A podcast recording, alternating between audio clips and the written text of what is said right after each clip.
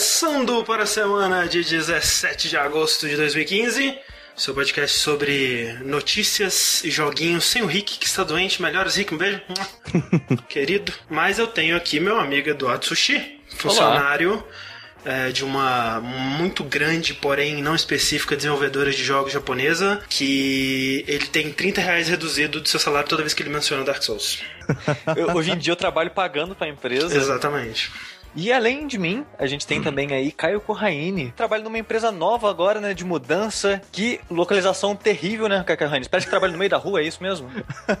Exatamente. É, olá, personas! Tudo bem com vocês? Faz tempo, né, enorme. Corraine? Né? Faz Faz, tempo. tanto tempo que eu não apareço aqui. E também conosco aqui hoje nós temos André Campos. André, eu tenho uma coisa muito séria pra te falar. Infelizmente, seu último jogo não foi bem. Sua série será reduzida a apenas um patinco. E agora você vai ser o tio da livraria. E essa é sua nova função dentro da nossa empresa.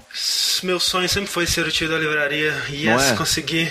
É, por linhas tortas, cheguei no meu objetivo e estamos todos cumprindo nosso objetivo aqui nesse vértice. Mais um lindo vértice ao vivo. Esse é um vértice mais importante que o normal, porque nós vamos fazer um anúncio muito importante. Mas antes disso, nós queríamos agradecer a todos vocês que nos seguem nas redes sociais, no jogabilidade no Twitter, no facebook.com.br jogabilidade e no nosso canal do YouTube, né? Que é por onde a gente está transmitindo esse belíssimo vértice ao vivo. Se você não assistiu ao vivo, sabe que você perdeu todo o calor humano do chat, essa coisa bonita, essa coisa gostosa. Acesse lá o youtube.com.br jogabilidade, dá aquele subscribe bonito que você vai ser avisado, né? A gente abandonou o Twitch, só surpresas boas que a gente tá tendo com, com o streaming do, pelo YouTube, né? Porque ele deixa você agendar e aí avisa pra todo mundo e aí fica a janelinha lá com o contador de quanto tempo falta pra começar. É uma coisa linda, então não perca. Se você tá escutando a versão é, arquivada desse podcast, não perca o próximo, porque vai ser muito legal. E o anúncio, vamos deixar, né? Vamos cómodo. Soltar de cara aqui? Mas já? Ai, meu Sim? Deus do céu. Meu Deus Vai nem do céu. segurar o público até o final? Não, não, porque Vai aí. esperar o comercial, pelo Qu- menos. Quanto mais gente ou, é, né, ficar sabendo, melhor pra gente. A gente viu muita gente especulando aí que seria o fim do jogabilidade. O que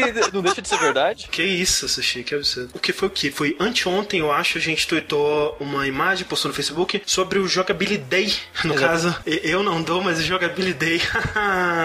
é, que é o Ai, dia meu- 26. Pera aí, gente. Não, pera, pera. Tô com vergonha agora.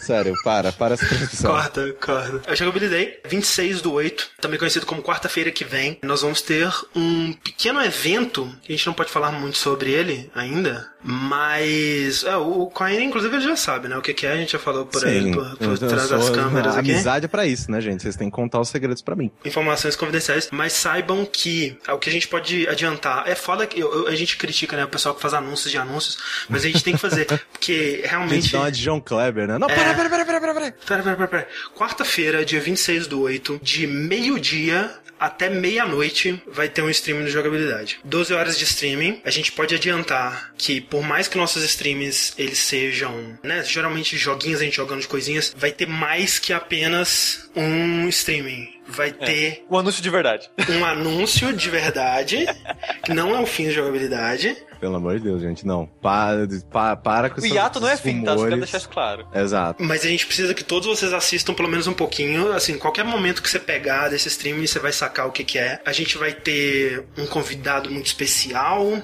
A Sim. gente vai anunciar uma coisa muito legal. Quem sabe até a gente tenha um bocado de conteúdo. A gente vai passar o dia inteiro em frente, então a gente vai comer também junto com vocês. Exatamente, ir no banheiro. vai ter streaming da gente no banheiro. Levar, pega, pega a Logitech, vão lá, gente. Vão cagar comigo. Exatamente. De qualquer forma, pra quem não conseguir acompanhar isso, a gente vai vai estar arquivado no YouTube, mas acompanhe, porque ao vivo vai ser muito mais legal. A gente precisa de você. Se você realmente curte jogabilidade, vai ser um teste, né, cara? Vai tes- testar quem realmente gosta da gente, porque quem aguentar essas 12 horas vai ser realmente. Quem tiver lá meio-dia tá de parabéns, cara. É, tá de parabéns porque não trabalha, né? Exatamente. Uma, ou às vezes trabalha pela internet como Moá, né? Que trabalha de casa. Então eu não estou te chamando de vagabundo, meu querido amiguinho que ainda só estuda. Não tem problema, porque quando você, é, queridinho que estuda ou que trabalha, chegar em casa, né, não é possível que você chegue em casa depois da meia-noite. Quer dizer, se você chega, meus pêsames.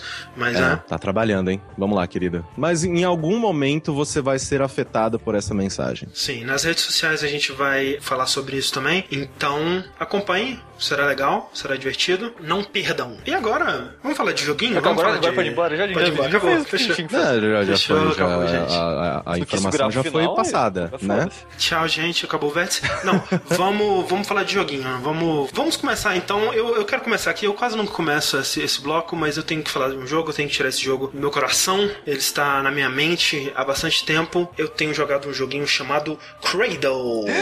É um Credo. joguinho daquela banda Cradle of Filth? Esse daí mesmo. Eu tenho jogado Cradle, é um joguinho independente de adventure, né? Eu acho que é difícil meio que colocar ele num gênero, mas eu diria que ele é um adventure. Sim, é porque ele é mais ativo do que um point and click, né? Porque você Sim. efetivamente movimenta o personagem, pega coisas. Só que ele é um adventure. Sim, ele é a primeira pessoa, mais ou menos assim. O que eu já vi gente comparando foi com o Gone Home, né? Que você fica lendo coisas e tal. Mas ele tem mais coisas pra você fazer. Ele tem mais puzzles, digamos, pra você resolver. Itens pra você achar e pessoas É, pra conversar. Isso, tem coisas que, que você resolve mais ativamente do que o, o Gone Home, eu sinto. Exato, o Gone Home era um jogo mais de exploração, esse aqui ele tem mais coisas pro bem e pro mal, né? Mas é, o jogo ele tá, ele é um jogo ucraniano, né? Ele tá sendo desenvolvido por um estúdio de quatro pessoas aí desde 2011. Só quatro? Pois mó é, bonito. né? Não, graficamente é bem legal. Ele é, ele tem um universo sci-fi. Eu acho que o universo dele é a parte mais interessante do jogo, de longe, porque eles passam num, num futuro mais ou menos pós-apocalíptico, mas é uma visão muito interessante desse futuro, né? A gente já viu um bilhão de variações assim, e eu tenho que dizer que por mais que eu não seja né, um grande especialista em, em sci-fi e coisas pós-apocalípticas, eu não me lembro de ter visto nada parecido assim antes. O que é muito legal, porque quando você vê uma, uma boa história de, de sci-fi, né? Tipo, é um bo- uma história que consegue fazer você acreditar que aquilo que ele tá contando poderia ser possível, provável de acontecer, e ao mesmo tempo algo que te faça questionar, né? E discutir a sua própria realidade através da, de, dos metáforas e tudo mais. E ele faz muito bem isso. O jogo ele começa com você acordando, e você não sabe quem é você, né? É um jogo em primeira pessoa e tudo mais, você não vê o seu personagem. É acordando numa cabana, no meio do nada, assim, você, você sai dela e você consegue ver só campos verdes e lagos e pedras e, e árvores. E uma construção futurística, assim, bem lá longe. Exato. Você é, as únicas duas construções que tem é a sua cabana e uma construção, né, um, tipo um domo Exato. é, metálico mais perto, assim. E também tem tipo uns trilhos pra alguma coisa passar que vão indo até o horizonte também. Começa assim, putz,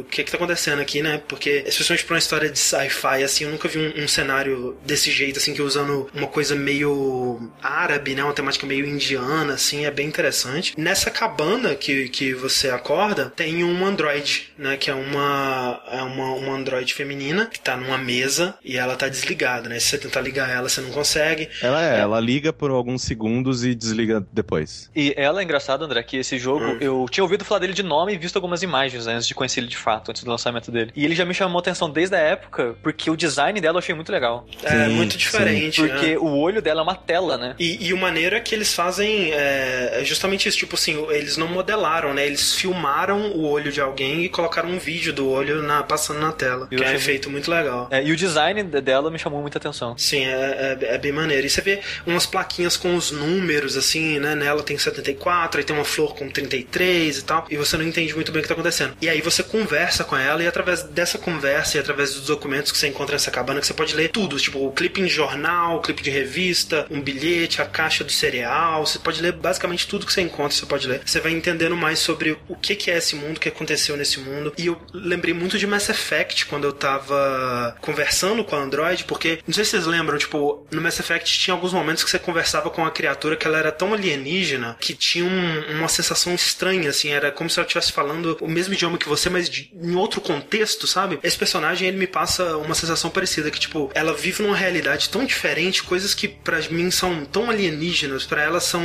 tão normais e tão corriqueiras, né? Que você tem, passa por um processo de aprendizado pra entender como que funciona. E sem, né, sem revelar muito do, do que aconteceu, porque essa é a parte da graça, no, no mundo espalhou um vírus que transforma transformava as pessoas em. É, deixava as pessoas estéreis, né? Pra humanidade não definhar, eles começaram a transferir as consciências das pessoas pros androides. Então as pessoas, seres humanos, começaram a viver em corpos de androides. Que é um conceito muito maneiro, né? Tipo, você é ainda a pessoa com as memórias da sua vida. Com sua consciência, vivendo... né? Exato. Me lembra um pouco o ponto que o Ghost in the Shell chegou, né? Porque a Isso. Mokoto, que é a protagonista, ela é um cérebro humano dentro de um corpo totalmente é, robótico. No caso, é só, tipo, no, no, no... É a consciência digitalizada aí. Isso, é tipo um chip que tem o seu nervo, sistema nervoso inteiro. Que é algo, tipo... É um troço muito louco, né? É um você, troço tipo, muito louco. Você tá... Você, a sua essência está num pendrive, praticamente, né? E, e, é totalmente plausível, né? Porque você vê que, tipo, a nossa informação é, genética e tudo mais, ela consegue ser ela, ela, transferida para dados, né? É tipo,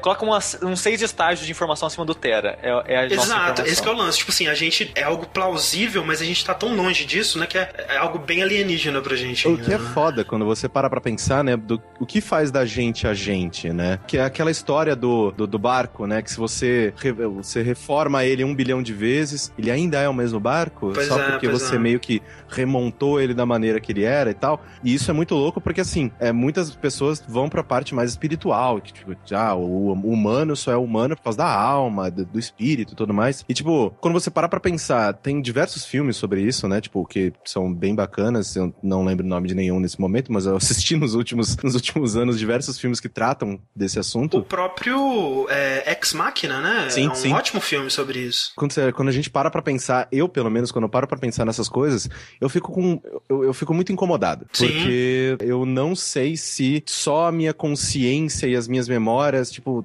não, não é só isso que faz é, eu. Pois é. Mas, mas no fundo provavelmente é, é, né, cara? É.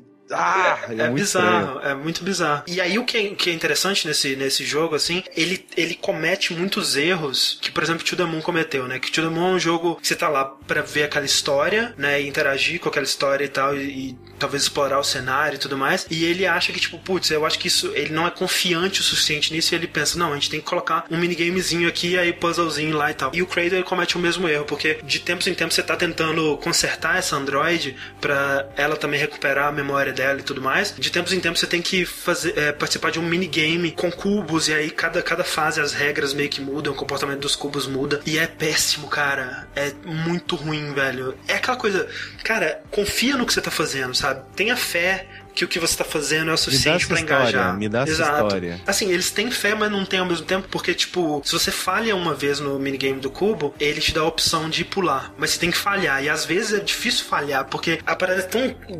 chata e irritante que você não consegue às vezes. Então, essa parte é, é, muito ruim do jogo, eu achei. Mas quando ele tá te deixando explorar o mundo e, e, descobrir mais sobre esse universo, é fantástico, sabe? Tipo, quando você começa a descobrir como funciona a economia do mundo, porque, tipo, o vírus que, que afetou toda a humanidade, ele tem a ver com a pureza genética das pessoas. E aí começa toda uma discussão sobre pureza genética então, e tal. O Brasil tá feito uma coisa.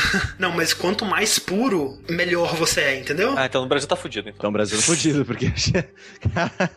É, porque uma coisa. É, um problema. É, muitas pessoas falam, né, que, tipo, se um vírus que fosse atacar hoje em dia fosse pegar humanos específicos, ah. as, as sociedades como, como, sei lá, Brasil, Austrália, países assim que são extremamente misturados, né, que tipo, recebeu gente do mundo inteiro, estariam mais tranquilos, né? Porque, tipo, é tanto é igual DNA misturado, ah, tipo, você nem sabe. Cara, eu tenho, tipo, português, italiano, índio, tipo, negro cara, tipo, tem um trilhão de coisas todos aqui nós, dentro, todos tá nós, cara.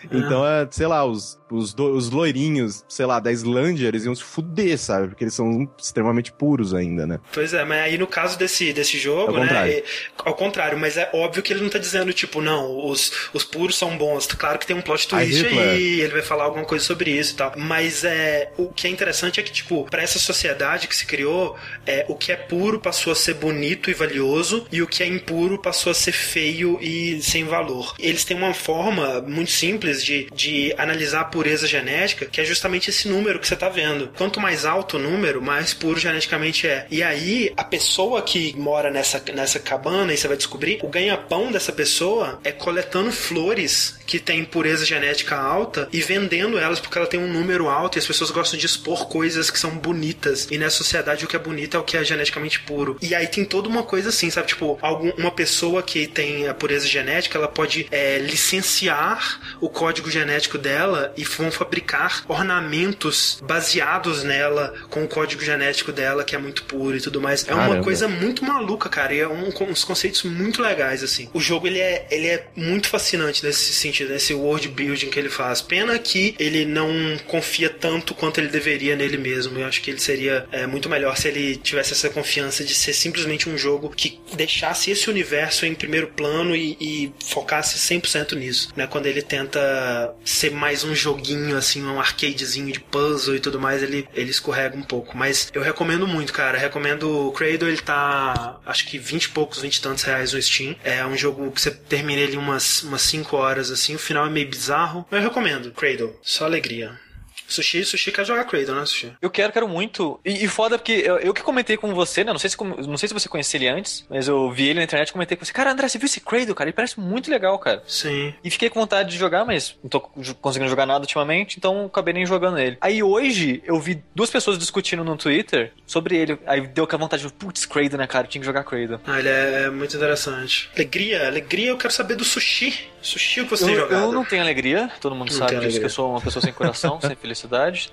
Tenho coração peludo. Sushi é o buraco negro da alegria. Você tá, ale- você tá alegre perto dele, você tá assim sorrindo, aí ele vai te sugando, você vai. Exatamente. Quanto mais próximo eu chego de você, mais triste você fica. Exato. Esse- eu sou o avatar da tristeza. Que isso, O gente. DPS de tristeza do sushi é muito alto, cara.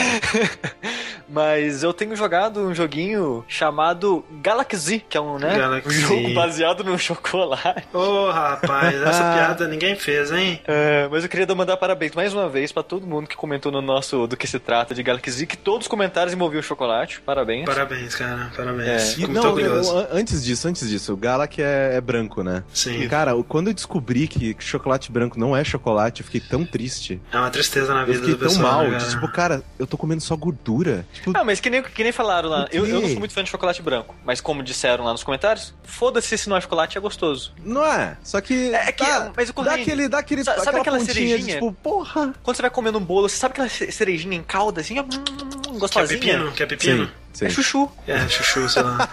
Então, cara, Eu foda-se, minto sabe? pra mim mesmo. Eu falo, não, é cereja, cara. Tipo, comendo no pote, tá ligado? É cereja, cereja. Mas eu tenho jogado Galaxy, né? O André Sushi, no- sushi, pelo amor de Deus. Esse jogo vai sair pro PC ou não? Porque eu tô esperando. vai, mas Vai. eu acho que é só pro fim do ano ou ano que vem. Ah, sério? Ah, Sério, caralho, que não, não- é- eu tô chutando, porque eles falam que eles não têm data prevista. Se não tem nada previsto é porque vai levar uns meses ainda. Sim. falar que esse jogo já tá em desenvolvimento há uns 26 anos aí, né? aí. Então, o pessoal desse estúdio ele é meio enrolado. E o anterior deles, o School, o School of Shogun, também levou um, um bocado pra ficar pronto. Eles são meio assim mesmo. Tava jogando esse Galaxy, que é um roguelike bem light, light, light, light. Roguelite, assim. roguelite, é. Mais light que o Rogue Legacy, eu, na minha opinião. Uhum, sim. Que, que é de navinha, né? Que é inspirado em animes dos anos 70, 80, tipo aquele de Force, que é os carinhas que roupa, usa roupas de, de, De pássaro. pássaro, né? assim. Sim, era mó Ma- legal. Macross, né, cara? Muito Macross. Macross. Ah. Então, ele é Macross, todo... que era tudo quadrado naquele desenho, cara. Tudo era quadrado.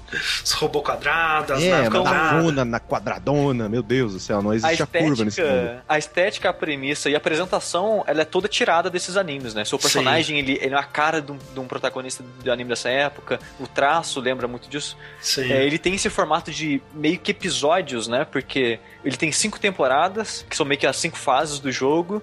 São cinco mundos, né? Vamos dizer cinco mundos. E cada mundo é dividido em cinco fases. Isso. E esses mundos são as temporadas que eles chamam, que quando você termina ela tem a. Esse, tipo, passa os créditos do jogo, né? Sim. E no final dos créditos mostra como se fosse tipo a- a- o canal que passa, e umas propagandas do estúdio que faz, um- umas paradinhas assim. Ele tem uma apresentação bem, bem bacana, né? A tela de pausa dele é maravilhosa. Maravilhosa.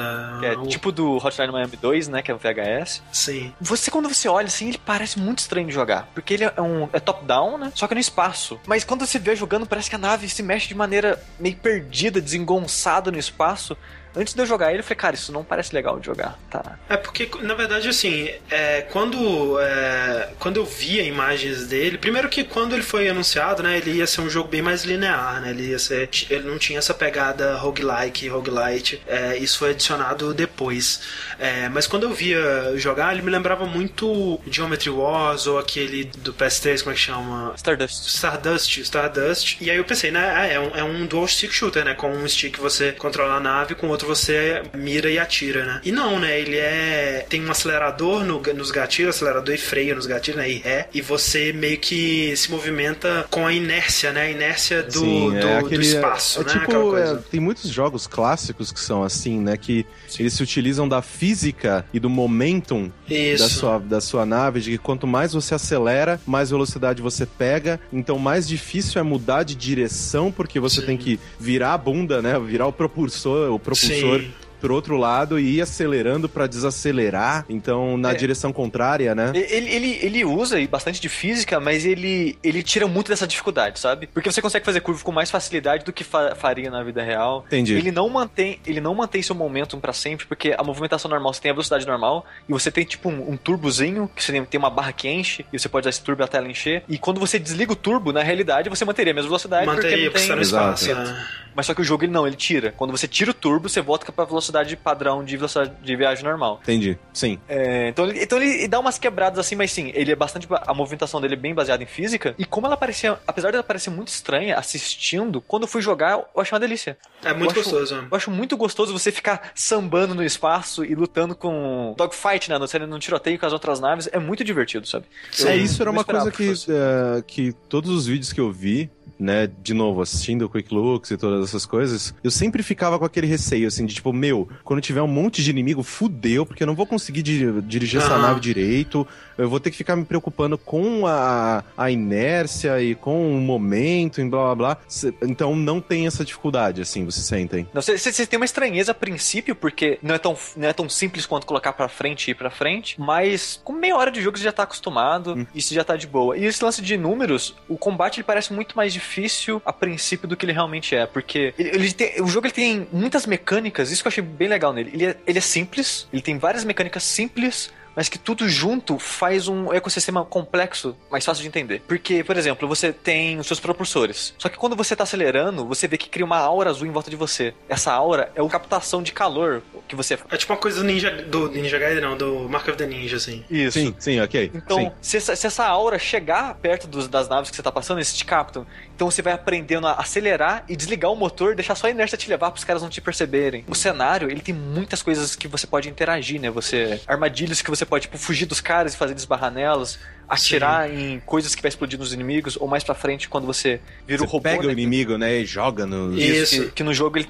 ele é- não, você não é só a nave, né? na- quando você termina a primeira temporada, você ganha a transformação pra você virar um robô, um mecha. E Que é esse fantástico. mecha você tem uma jogabilidade completamente diferente, né? Você tem um escudo, uma espada, em vez de atirar e pular. E você também tem um grapple, né? Que você, em vez de jogar míssil com a nave, Sim. o botão de míssil da nave no robô vira um gancho, né? Que você puxa as naves e objetos pra você. Então você pode pegar, você pode pegar coisas, é, essas coisas que eu falei que são interagíveis, né? E jogar nos caras, tipo coisas pra explodir neles e coisa do Pedra tipo. do cenário. Exato. Ou mesmo Então- jogar o inimigo na parede, assim, tem muita possibilidade. E o Exato. maneiro disso é que, tipo, assim como a nave, o, quando começou o mecha, eu pensei, cara, que bizarro, né? Esse mecha é meio esquisito, não sei. Mas também acostumei com ele e, assim, é muito gostoso de controlar. O outro pulo do gato sensacional que o jogo tem, quando você tá com a nave, né? Você apertando o quadrado, ele, ela dá um pulo, né? Que é, tipo, um pulo pra, pra- na direção da tela, um pulo em 3D. Então você desvia é, dos, por cima dos tiros, passa tiros. por cima dos tiros e tal. Ah. Então, é, por, por cima dos inimigos e tal. E essa é uma das maneiras, é, né? Uma das principais técnicas que você tem que usar pra se defender e se desviar. E quando você tá com um robô, esse botão que faz o, o, o pulo, ele tem um escudo, né? Que também é um botão, é, é a habilidade defensiva do robô. Então, assim, o, o- ele tem uma espada e um escudo, ele não atira. Então, é um combate bem mais é, lento, mais próximo, mais arriscado. Mas quando você consegue, é muito satisfatório. Eu, eu não diria que é lento, eu diria que ele é mais mais difícil, porque Uhum. o robô, ele é muito situacional pra mim, sabe? Quando eu peguei ele, eu falei, ok, eu já ouvi dizer que o robô é difícil de usar, então eu vou focar um pouco nele aqui pra ver se eu consigo pegar o jeito nele agora. Uhum. E realmente ele é meio complicado, porque a nave, você vai conseguindo upgrades pra movimentação dela, pra tiro e Ah, o robô tiro pega fogo, e é upgrade? vários e mais rápido, quica. O robô você quase não pega upgrade. Você pega, sei lá, o escudo dura 50% a mais. e Ou então, tipo assim, sabe? o tiro, a espada carregada tem, tipo, sei lá, 150% de É, dano. mas é, e é muito raro achar, eu acho. É bem raro, É é. bem raro. Então, Mas nave, assim, você pode, se- você pode se transformar a hora que você quiser em robô? É, a hora você apertou o triângulo, muda na hora do movimento. Entendi, tá. Bem fluido. Sim. Então o robô, o que, que eu faço? Eu costumo usar ele no começo, quando eu não tô com a nave boa ainda, usando bem o cenário, porque o robô é isso pra mim, sabe? O robô é minha maneira de interagir com o cenário. Sim, De sim. uma maneira mais direta, né? Que não só torcendo pro cara é, dar alguma merda, ou eu atirar na bomba e esperar que ela, tipo, tem um barril, atiro no barril e leva um tempo e explode. Com o robô eu pego o barril e jogo no cara explode na hora. Então. Porque é o negócio do, do, do Galaxy é que assim, ele, é, o que a gente não falou, a gente falou que ele é roguelite, mas o que, que, que isso significa, né? Que tipo, você tem uma vida e quando você morre, você perde tudo que você tem. Você Então, começa é- da temporada, do começo da- da última temporada sua. E- Exato, então pra pra você avançar, você tem que completar cinco missões consecutivas pra você terminar uma temporada, aí você abre a próxima. Aí a próxima vai ser mais difícil, você tem que completar mais cinco e abre a próxima. Só que quando você começa, quando você morre e recomeça, as únicas coisas que ficam salvas são as blueprints que você pega. Que que, que são as blueprints? São itens que podem aparecer na loja pra você comprar, mas é toda vez que você abre uma loja é uma roleta, a roda uma quantidade de itens que podem aparecer e, né, e- então por isso que tem o sushi no, no Destiny falou que não tem tanto de sorte assim, e claro, não tem tanto de sorte quanto no Rogue Legacy ou, ou especialmente no Bide of Isaac, mas tem um bocado, porque, por exemplo, se você tá numa, numa, numa run que você dá a sorte de pegar, digamos, duas habilidades do robô, essa, essas duas habilidades vão guiar bastante o que, que você vai fazer na, na run, né? Eu teve uma run que eu peguei essa habilidade de acho que 200% mais dano com a espada, praticamente só usava o robô, né? Nunca mais aconteceu, mas essa run foi muito divertida por causa disso, porque eu tava destruindo todo mundo com o robô e era muito foda. Eu ainda acho que ele não tem muito de sorte, assim, ele, ele é muito mais habilidade do que. Sorte. Se, se espa- é, do que sorte, porque o começo das temporadas você começa zerado. Você começa com a nave crua. Mas assim, vocês sentem nada. que isso, é, principalmente nas temporadas, porque, né, eu ouvi, né, eu acho que foi no Beastcast que eles disseram isso, que eles estavam discutindo, que o Austin, ele falou que tinha momentos em que, sei lá, ele tava na terceira temporada, e aí ele morreu, ele falou, meu, vou voltar da segunda, porque aí eu vou construindo a minha nave, vou pegando então, é upgrades o pra jogo, ele- poder tentar terminar a terceira. Que o jogo ele tem duas mecânicas. du- duas mecânicas não. O jogo tem dois, dois dinheiros, né? Hum. Que um é o dinheiro normal, o lixo espacial, que é que você usa nas lojas pra comprar seus upgrades, coisas do tipo. Uhum. E tem um outro que é tipo uma moeda azul, que eu esqueci o nome agora. É, Crash Coins. É, Essa roxa. moeda- É uma moeda constante, que você morre e você não perde. Não, é isso que, é aí que tá. Ela funciona com sua morte de duas maneiras. Se você tiver cinco quando morrer, você pode trocar cinco por uma por, pra reviver. Uhum. E começa da missão da temporada que você morreu. Faz de conta, eu tô na terceira temporada, na terceira missão, morri lá. Tava com cinco moedas, eu escolho Se- se eu vou É. gastar essas cinco pra reviver ou eu mantenho elas. Porque se eu manter, quando eu começar minha pró- meu próximo personagem, essas moedas vão virar. é, Essas moedas azuis vão virar dinheiro tradicional. É tipo assim, cada moeda vale 250 dinheiros, assim, uma coisa assim. Então, no início da próxima temporada, se você escolher não reviver, você já tem dinheiro suficiente pra comprar algum Isso, por- porque quando você termina uma temporada, é como se você estivesse começando uma nova vida. Então você Sim, vai sim. usar suas moedas azuis do seu outro personagem. Então, eu, antes da gravação, eu tava jogando e terminei a terceira temporada. Terminei com 10 moedas azuis. Então, É, na hora que eu for roxas. começar a quarta temporada, eu vou começar com mil e tantos dinheiros. É, mas aí se ele, se ele morresse, né? Ele poderia começar a dar a missão que ele parou. E aí tem uma mecânica tipo Dark Souls, o Corpse Run, né? Que você de tem que encontrar. onde você morreu pra É. pegar tudo de volta. Você tem que Isso. encontrar a caixa com seu equipamento pra recuperar tudo que você tinha, senão Porra, também você não legal, consegue. legal. É, Ele tem muitas coisas muito interessantes, assim, muitas mecânicas legais. É, os inimigos eu acho muito legais, assim, quando você começa a encontrar os inimigos mais avançados, né? Que são os mechas também, eles também têm escudos e, e eles são bem, bem complicados, assim, especialmente quando você o, encontra o, vários. o mecha é, a- é a hora que o robô brilha pra mim, sabe? Porque os mechas, eles vão. Eles, eles também não tem um. Tem um tipo que tem arma, mas a maioria tem é, espada e escudo também. Eles vêm correndo pra cima de você, feito um maluco. E se você não tem upgrade de velocidade, você não consegue fugir deles. Sim. Então o que, que eu faço? Faço? Eu viro um robô também e uso parry. Porque se você defender, usar o escudo na hora que ele for te acertar, é tipo Dark Souls, você dá um parry. Ele fica tonto um tempinho, aí você vou lá É. dar umas paradas nele. Então o robô eu prefiro enfrentar com o robô também por causa dessa mecânica. Exato. Poxa, é Mas de modo geral, assim, eu prefiro, eu prefiro mais a nave, que eu acho mais maleável. E uma das coisas que mais me chamou a atenção dele, né? Obviamente ainda não joguei, porque eu não tenho Play 4 e tal, e tô esperando ele sair pro PC. Mas assim, o que mais me chamou a atenção nele foi realmente o visual dele. É muito porque maneiro. o visual dele, ele tem aquele, que nem vocês disseram, né? Essa questão do, do anime de, de, antigamente. Então, quando você tá no momento X da fase, aparece a imagenzinha do, do personagem lá embaixo falando alguma coisa, e é, os inimigos também falam pra caralho. Então, assim, Hum. é, todo, toda a questão visual dele já meio que me conquistou o suficiente pra falar, não, ok, eu quero jogar isso. Sim. Mas a, a jogabilidade sempre me era uma incógnita, né? De tipo, será que eu vou conseguir me. Porque diversos desses jogos, né, que você utiliza da inércia e todas essas coisas, pra mim eles são muito bonitos no papel. Tipo, poxa, mó legal, vou ter que me ficar preocupar com isso e tal. Só que na hora de jogar, não, eu quero ter foco no que eu tô tirando. Não preciso. Sim. Não quero me preocupar se a nave tá fazendo drift pra bater numa pedra, sabe? É. Então eu ficava muito preocupado com isso. Mas agora que vocês falaram que é ok, então, tipo, eu fiquei ainda Não, mais mas, animado. Mas, é até legal que você começa a usar os drifts dela pra esquivar dos tiros dos inimigos. Aham. Porque eu tenho o costume, tipo, de, de fugir de ré, assim, na reta dele. Então ele vai atirar, tiro reto na minha direção. Eu dou só uma giradinha de lado e vou ficar deslizando de lado enquanto fica atirando ele. E os tiros dele Sim. vai, tipo, meio perseguindo, assim, sabe? Entendi. Então você, você vai usando os momentos, assim, pra, pra desviar melhor dos tiros dos inimigos. Uhum. É- é- eu É, acho que gostei, gostei bastante do combate. É, tô gostando bastante do jogo. Vamos ver se eu consigo, né? Jogar cinco temporadas aí.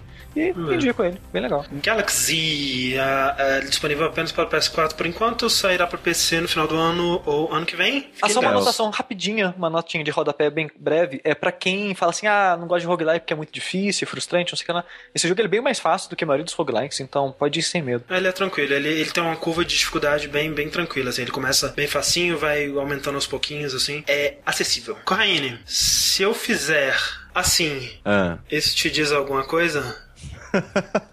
André, você já viu isso alguma vez?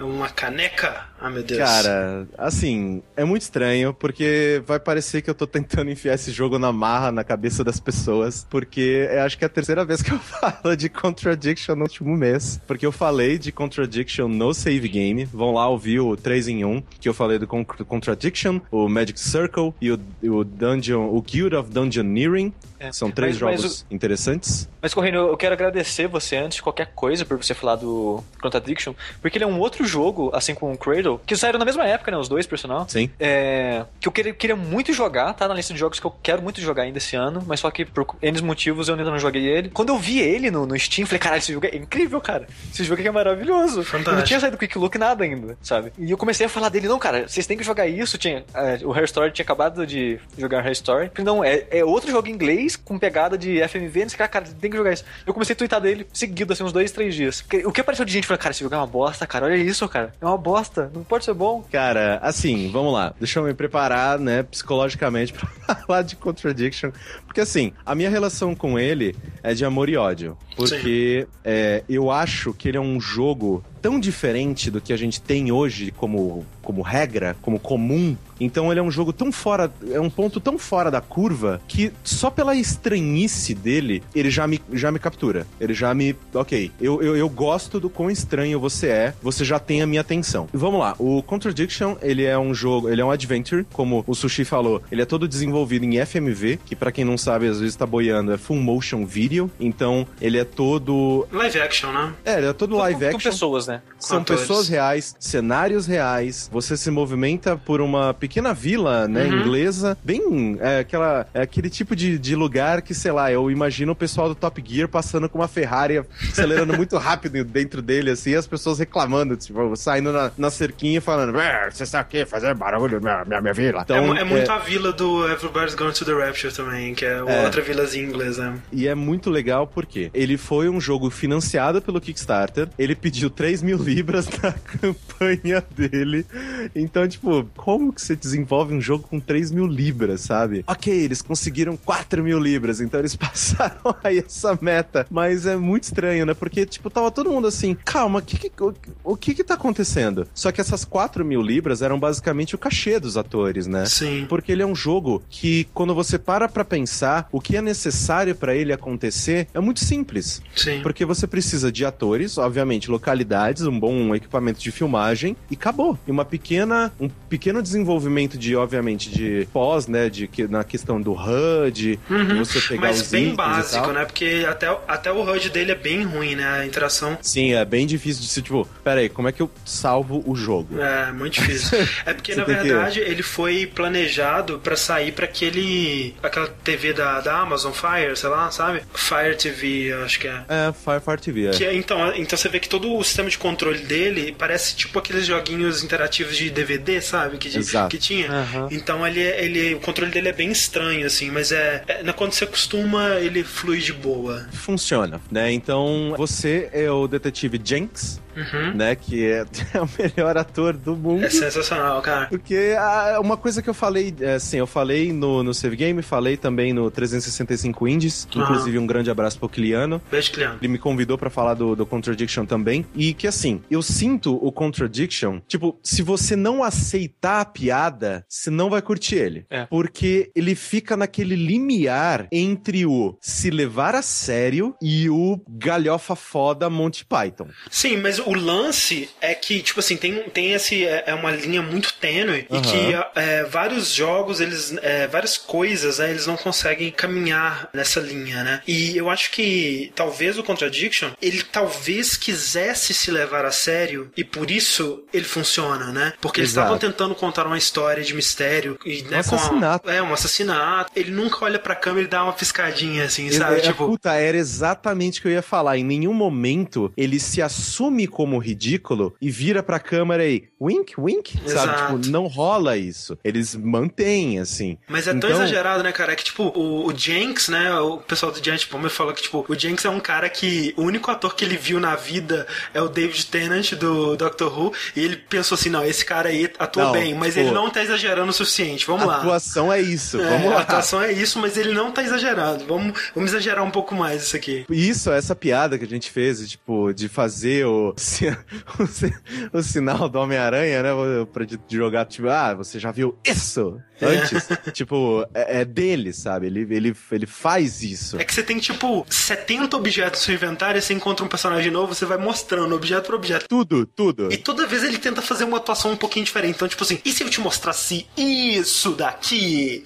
E aí eu, oh, e se eu te mostrasse isso? E aí ele, tem, ele tenta, tipo, variar, sabe? Porque pro- provavelmente o trabalho dele foi mais divertido, né? Tentando in- inventar um jeito diferente de mostrar cada item. Exato, e tipo, e, é, e vamos lá, é, você é o detetive Você tá nesse lugar, né, nessa vila de Edenton, é uma pequena vila de Edenton, e a estudante, né, a Kate Vine, ela morreu, se suicidou, Sim. né, se suicidou-se, Su- Suicidaram ela. só que a situação não tava tão resolvida assim, e aí meio que mandaram ele lá, sexta-feira de noite, vai lá, queridão. É, e aí o, lan- o lance é que, tipo assim, hoje é o último dia que você pode fazer uma apelação pra esse caso, senão ele vai ser arquivado e dado como suicídio mesmo. Então, Exatamente. você tem até meia-noite, digamos assim, pra, pra descobrir o, do- o que que aconteceu. pra às vezes revirar a roupa suja e ver se você acha alguma coisa, né? Tipo, ah, será que não foi um suicídio? Então você chega nessa vila e é muito estranho, assim, porque todos os personagens, eu, eu, eu adoro todos eles. São muito To- bons. todos eles, assim. Terminei o jogo em uma sentada. Sim, ele é curtinho. Ele durou, sei lá, seis horinhas. Dura até menos se você não quiser ficar mostrando todos os itens pra todo mundo. Só que como que funciona a mecânica principal dele? Você pega, vamos lá, a caneca. Aí você mostra pras pessoas. Uhum. E aí, um cara que, sei lá, colhe café, vamos lá, ele vai falar: Não, porque eu nunca vi essa caneca aí. E aí, sei lá, você mostra um pacote de café pra ele depois. Ele não, porque eu tomo esse café todos os dias, 9 horas da manhã, com a minha caneca favorita, que é marrom. aí você, não, peraí. Aí você pega essas duas, essas duas respostas dele, né? De tipo, nunca vi essa caneca na minha vida e tomo café todas as vezes às nove da manhã com a minha caneca favorita marrom. E aí você seleciona essas duas, essas duas respostas e você encontra, pam, pam, pam, as contradições. Olha aí. Por isso que o nome é, né? Contradiction Spot the Liar. E é basicamente né? isso que você faz. É, é, só, é só isso. Você explora os lugares, conversa com as pessoas e tenta encontrar contradições do que elas estão dizendo, que aí elas vão te revelar é, mais é. coisas e tal. E aí o progresso do jogo ele se dá à medida que as horas vão passando, né? E o dia Exatamente. vai anoitecendo. Isso é uma coisa que é necessário falar para as pessoas. Ele é um jogo totalmente em inglês, né? Tem é. legenda em tudo, todas essas coisas, mas se você não tiver afiado, se você não tiver confiante, inclusive eu até recomendo, se você acha que seu inglês é mais ou menos, tenta jogar, porque assim, a dicção das pessoas é muito boa, elas dão o texto de uma maneira muito bem, elas falam pausadamente, então às vezes até para você treinar pode ser uma boa alternativa. Sim. É um jogo sobre ouvir pessoas conversando. Isso. Então, e rir do diálogo. É, é... você compararia, Corraine, com Phoenix Wright? Sim, só que o Phoenix Wright, a parte de exploração do cenário, conversa com as pessoas, ela meio que um durante até onde a, a parte do jogo, o jogo meio que culmina, que é no trial, né? Que é no julgamento. Uhum. Que é, onde, é lá que você vai pegar as contradições. Exato, é ali que você vai usar todas as coisas que você pensou e objection e ouvir o que a pessoa tá falando e não, isso aqui tá errado. Só que assim, o, o durante do Phoenix Wright é, é o, o contradiction inteiro, sabe? Porque é basicamente você fazendo isso e são mini trials, né? Porque você vai para uma, pra uma testemunha diferente e você vai confrontar ela com diversos itens que você tem no bolso, né? Tipo, você tirar a máscara e colocar na sua cara e tal. Ah, você já viu isso aqui? Você já viu isso aqui? Esse símbolo demoníaco você já viu? Blá blá. Mas justamente, tipo, é, é interessante porque ele tem regras, as regras dele são muito claras. Por exemplo, um jogo tipo L.A. Noir, ele faz uma coisa parecida, né? Que ele te deixa ver conversar com as pessoas, entrevistar as pessoas, e aí você tem os botões lá. Só que, tipo, um dos problemas que eu tive no L.A. Noir é que as regras eles não eram muito claras, assim, ele, você ficava meio confuso, não era consistente, digamos. O No Contradiction é bem consistente porque, assim, é, você, você só pode encontrar contradições entre as duas coisas que aquela pessoa falou. Por uhum. exemplo, tem um cara que ele disse assim: satanismo? Não, não mexe com satanismo, não. Aí, uma outra, se uma outra pessoa tiver falado, aquele cara lá, não, mó satanista, cara, mó, mó adorador do, do, capeta. Você não pode juntar essas duas informações. É só a linha de, de respostas daquela pessoa. É. Então é muito fácil, assim, direto no jogo acontece de você ter informações que você fala, cara, eu quero pegar essa informação aqui e jogar na cara de fulano. Só que você não pode, é um, Só pouco você frustrante. não pode, porque é o, é o diálogo de outra pessoa com outra em outra situação e tal, tal, tal. Então o que é faz sentido que... também, porque, tipo assim, você não, você não poderia chegar e falar assim, pô, mas aquela outra pessoa ali disse que você é um satanista. Ei, foda-se o que ela disse. Eu, eu não tô dizendo que eu não sou e foda-se. É, exato, porque ao mesmo tempo você tá basicamente tentando utilizar informações de terceiros, o que, né, foda-se, não é prova, né? Pode chegar a tia Cotinha aqui, chegar, sei lá, deu, rolou uma briga na rua. Chega a tia Cotinha e fala que fui eu. E eu tava, sei lá, dormindo na hora.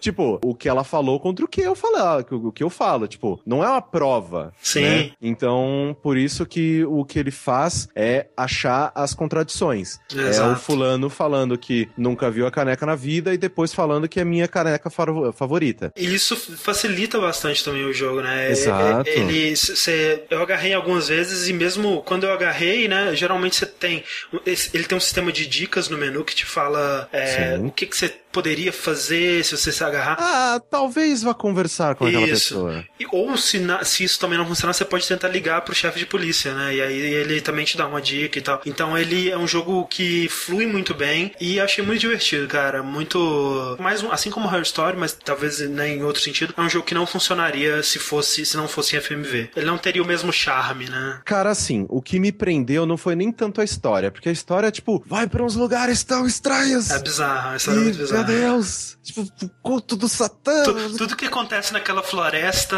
eu, eu não quero nem.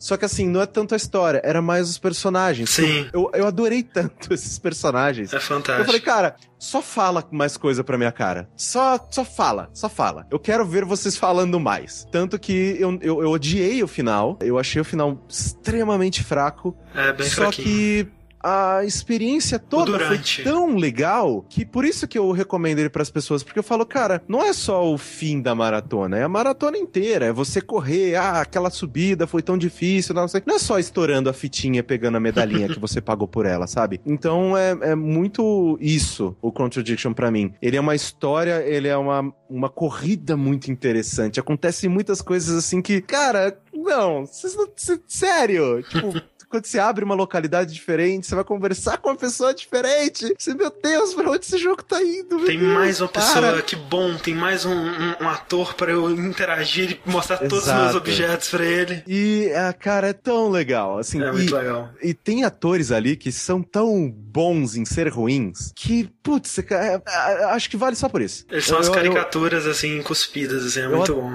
eu adorei Contradiction de um jeito que seria errado uma pessoa gostar desse jogo. É, essa- Então- excelente. Eu espero que ele tenha conseguido mais do que 4 mil libras. Eu espero que É. sim, cara. E, e, né, ele no final ele deixa um gancho pra uma sequência. Espero que eles consigam fazer. Sim, sim, é, totalmente. ele, o boca a boca desse jogo tá sendo forte, né? Tem uma galera Tá, falando bem sim. dele agora. Sim, e, poxa, e eles meio que abraçaram, sabe? Porque você vê o pessoal do Giant Bomb, por exemplo, né? Que eles estão fazendo a GBE Playdate, né, e tal. Já até terminaram. Né, eles jogaram o jogo e tal. E, tipo, os atores mandaram mensagem de voz pra eles e tudo. Então, poxa, que legal, né? Que eles se assumem como, não, cara. A gente sabe que o que a gente fez é engraçado pra algumas pessoas. Então a gente não tá puto que vocês acham a nossa interpretação muito louca. A gente adora que vocês gostem da gente por causa disso. Esse cara aí que tá, que tá passando agora, o pessoal tá falando no chat que é o Marco Nanini, parece muito mesmo. tem, uma, tem uma parte que ele começa a gesticular tão forte que ele começa a derramar o uísque dele pelo cenário, bom, assim. cara. Cara, é Oh, É fantástico. genial, cara. É É genial. ação- Assim, eu gosto muito do ator que faz o pai dele. É, né? não, é- eu é. acho que aqueles diálogos são, cara, que legal. Aquele Inclusive, acho é que um o, o pai dele, ele é, ele é ator, ele já apareceu em Doctor Who, É, inclusive. ele é um ator mais tipo, famoso, é. É um atorzinho mais famoso e tal. Tanto que a, a interpretação dele é a mais sóbria, mais serena, e ele entrega, tipo, o personagem dele de uma maneira. Ele tipo, tem uma voz assim, né? Uma voz po- poderosa, assim. Exato. né? Então, Então, tipo, só que o Jenks e esse, né, que é o filho dele, que é Paul. Paul Rand. Paul Ray. Cara, eu amo os diálogos desses São dois caras. excelentes, é, excelentes. é, puta, eu me divirto demais ouvindo os dois. Maravilha, maravilha. Vamos. Contradiction, 20 reais Contradiction. Steam. Olha aí, 20 reais. baratinho, baratinho. R$19,99. Quero emendar aqui com uma, uma perguntinha que tem a ver, que é a seguinte: perguntinha sobre podcasts e sobre mistério. Vocês já ouviram ou já ouviram Serial? Se sim, o que acharam? Eu ouvi o episódio piloto Uhum, e eu achei extremamente bem produzido. sim. Só que a história dele me incomoda. Como que eu explico isso de uma maneira que as pessoas entendam o meu ponto de vista? Quando a coisa é real demais e Aham. me parece próxima demais, É, eu é. não gosto. Não, de é, tipo, totalmente. sei lá, sabe, uma coisa que poderia acontecer na esquina de casa, eu já não gosto. Porque eu gosto, sei lá, um, um, um serial killer que, sei lá, matava as pessoas tirando raio, sei lá. Aham. Assim, quando é uma coisa bem é, distante de mim, eu consigo desassociar a minha vida e eu falo, não, pô, vamos lá, vamos ouvir. Quando é uma coisa muito próxima, eu me incomodo muito. Pra quem não sabe, né, o, o Serial é um podcast de, sei lá, 11 episódios, é, ou 13, se não me engano, que é uma, uma jornalista que ela ficou sabendo de um, um caso de um assassinato mal resolvido, mal investigado, que condenaram o namorado da menina que morreu, e o menino tá preso até hoje, tem quase 10 anos isso, ou talvez mais, não lembro exatamente a data. E aí é, é ela tentando investigar e tentando correr atrás das, dos fatos, e entrevistando o, o, cara que foi acusado e tal. E o podcast é essa investigação dela. Ao mesmo tempo que é maneiro você ver que, tipo, é uma história real e ela tá realmente conversando com essas pessoas e essas coisas realmente aconteceram, ao mesmo tempo, ser uma história real é um ponto negativo, porque justamente parece uma coisa que, tipo assim, tá meio que explorando o, o sofrimento de algumas dessas pessoas e também a ficção, ela é muito mais interessante narrativamente do que a realidade na maioria das vezes, né? Então, eu gostei muito, mas, é, né, tem aquela resolução, né, meio broxante, é, mas eu, eu, eu recomendo. Se você não se incomoda tanto assim quanto com a Rainha, eu recomendo. Lucas, Ro- Luca Romano perguntou quanto da história que é real. É 100% real. Todas as Sim. pessoas que ela entrevista são as pessoas mesmo, né? Não tem nenhum ator interpretando ali. Tanto O que que é engraçado a... pra mim, porque quando eu comecei a ouvir o Serial, eu só sabia que era um podcast investigativo sobre assassinato. Não Aham. sabia que era real, porque na época que eu comecei a assistir tava no começo ainda. Sim. Não tinha tanta gente falando. Aí eu falei, vou, vou ver qual é desse Serial aqui, que o Patrick Klepke na época era a única pessoa que eu tinha visto falar dele. Aham. Aí eu ouvi o primeiro e falei, nossa, legal, né? Os atores aqui são bons. Bons, parece, atores, né? Parece gente de verdade, que coisa. Tipo, a Parece que o tá- cara tá realmente falando no telefone da cadeia. Não é? Né? Aí, aí, E- tipo, eu não ouvi mais, sei lá porquê. Eu achei, achei legal, mas algo não me animou em continuar ouvindo. É Aham. quando, tipo, acabou e choveu gente falando dele e tudo mais. Falei, caralho, é de verdade mesmo o negócio, É cara. de verdade, e no, no site, né, você pode acompanhar os episódios e o site, e aí tem tipo os documentos eh, escaneados, fotos, né, mapas de onde as coisas aconteceram e tal. Enfim, eu não vou dar, entregar o final pra quem Sim. quiser ouvir, mas... Mas, mas, André, é engraçado que você não, não gostou disso do- da realidade e explorar o sofrimento e tudo mais. Mas você não viu o Jinx e gostou? Ele, assim, eu gostei dos dois. Eu tô, eu tô assistindo esse Jinx, que é, é bem parecido, inclusive, com a pegada do Zero, só que é uma minissérie da HBO de É, é, uma é um documentário em, em forma de série, né? São oito episódios? Dez? É extremamente fascinante, cara. É uma coisa de louco, assim. É tipo, é um serial killer. É um serial killer, não. É um cara que foi condenado de um assassinato, também bem mal resolvido. Né, ele- na verdade, a diferença é que o, né, o Adnan Syed do Serial, ele foi condenado e tá preso. Esse cara, as pessoas acham que foi ele que fez mesmo, mas ele não tá condenado, né? Ele tá livre. E aí é essa investigação pra tentar descobrir o que aconteceu. Mas assim, o- uma coisa do Serial que eu queria falar é que assim, por mais que eu tenha. Eu, eu vi os dois primeiros, eu vi o piloto e o primeiro episódio. Aham. Assim, a Sarah Koenig, ela. Assim, além dela ter uma voz inacreditavelmente foda pra um programa, eu acho que ela entrega a informação pras pessoas de uma maneira que realmente cativa. Você quer ouvir o que essa mulher quer falar, Sim. o que essa mulher tem pra falar. Eu, eu, eu, eu gosto muito da maneira com que ela te entrega essas coisas. Então, assim, ela sabe fazer, ela sabe te entregar plot twists e te segurar pra uma história que já existe. Ela é de verdade. Ela, tipo, com... meu Deus. O jeito que ela apresenta a informação, né? De uma forma que te entretém, realmente. É, Tipo, é impressionante. de- é isso eu já ouvi de, de pessoas que, que, que ouviram tudo e tal. De um episódio pro outro, você muda completamente de opinião. Sim. Tipo, não, ele é culpado. Não, ele não é. É porque ela não te dá todos os fatos de uma vez, né? Ela vai te dando aos pouquinhos e fazendo você mudar de opinião de tempos em tempos e, tal. E assim, cara, eu, eu, eu acho incrível o fato de que o Serial é um dos maiores podcasts, né? Fez. É, Uhum. é, chegou em 500 mil downloads mais rápido, um milhão de downloads mais rápido, né? De todos os tempos e tudo mais. E, tipo, apesar de, de me incomodar muito o conteúdo, de, tipo, sei lá, eu, eu, eu não assisto da Atena, tá ligado? Pra ver Sim, é, o cara gosto. que roubou o carro e vai ser atropelado. Não, eu, eu não, gosto de violência próxima, não gosto de violência real. Então, é, eu- apesar de eu não ser o público-alvo dela, cara, muito obrigado por ter apresentado É. isso pras pessoas e mostrado pras pessoas que, cara, podcast é uma mídia incrível. Sim, é Você fascinante. pode entregar um monte de coisa louca pras pessoas. Então, só por isso eu já aplaudo esse, esse É programa uma de produção de- muito foda mesmo. É, é, recomendo. Beleza, vamos pras notícias. Notícias, notícias. E agora a gente vai usar esse áudio pra sempre como jingle das notícias. Gente, rolou. é, a gente ficou uma semana, a gente pulou uma semana aí que deveria ter rolado o Vértice. Muito trabalho, muito trabalho. Muito, muito trabalho acontecendo por aí. Mas Gamescom, Gamescom 2015 rolou algumas semanas atrás. As pessoas perguntaram por que, que a gente não fez streaming, né? A gente tinha falado na época da E3 que a gente ia fazer. Foi porque, tipo assim, quando eu Porque assustei. talvez ia fazer, É, quando eu assustei era o dia da Gamescom. E aí, tipo, não dá, cara. Eu tô, eu tô tipo, são 8 horas da manhã eu ainda não dormi. Tô indo dormir, É. falou, gente. Então, é, não deu. Mas foi bom porque, tipo, primeiro que só rolou a conferência da Microsoft, Microsoft quem se importa. Mentira, gente, que isso? Oh. Não. Teve, teve da EA e Ubisoft, parece, mas quem viu? É, pois é, Ninguém principal, a maior foi a da, da Microsoft. E foi bem legal, né, cara? Uma Eles mostraram. é, sim. mostraram muita coisa legal. É, eles mostraram é, pela primeira vez é, gameplay do Scalebound, né? Que é o jogo novo da Platinum aí, novo jogo do Hideki Kamiya. Que metade da internet não assistiu o streaming porque ele bloqueou. Exatamente. E pra quem não, não tá ligado, né, aquele jogo que foi mostrado na E3 há uns anos aí, ou, ou ano passado, esse ano, não sei, que é do jovenzinho num dragão com fone de ouvido e tal. Jovenzinho assim, né? É o Dante. É o Dante, É o Dante. de fone de ouvido. É o Dante de Beats, É. só que ele tem um dragão. Ele tem um dragão. E o dragão não é dublado pelo Sean Connery, o que eu acho um desperdício.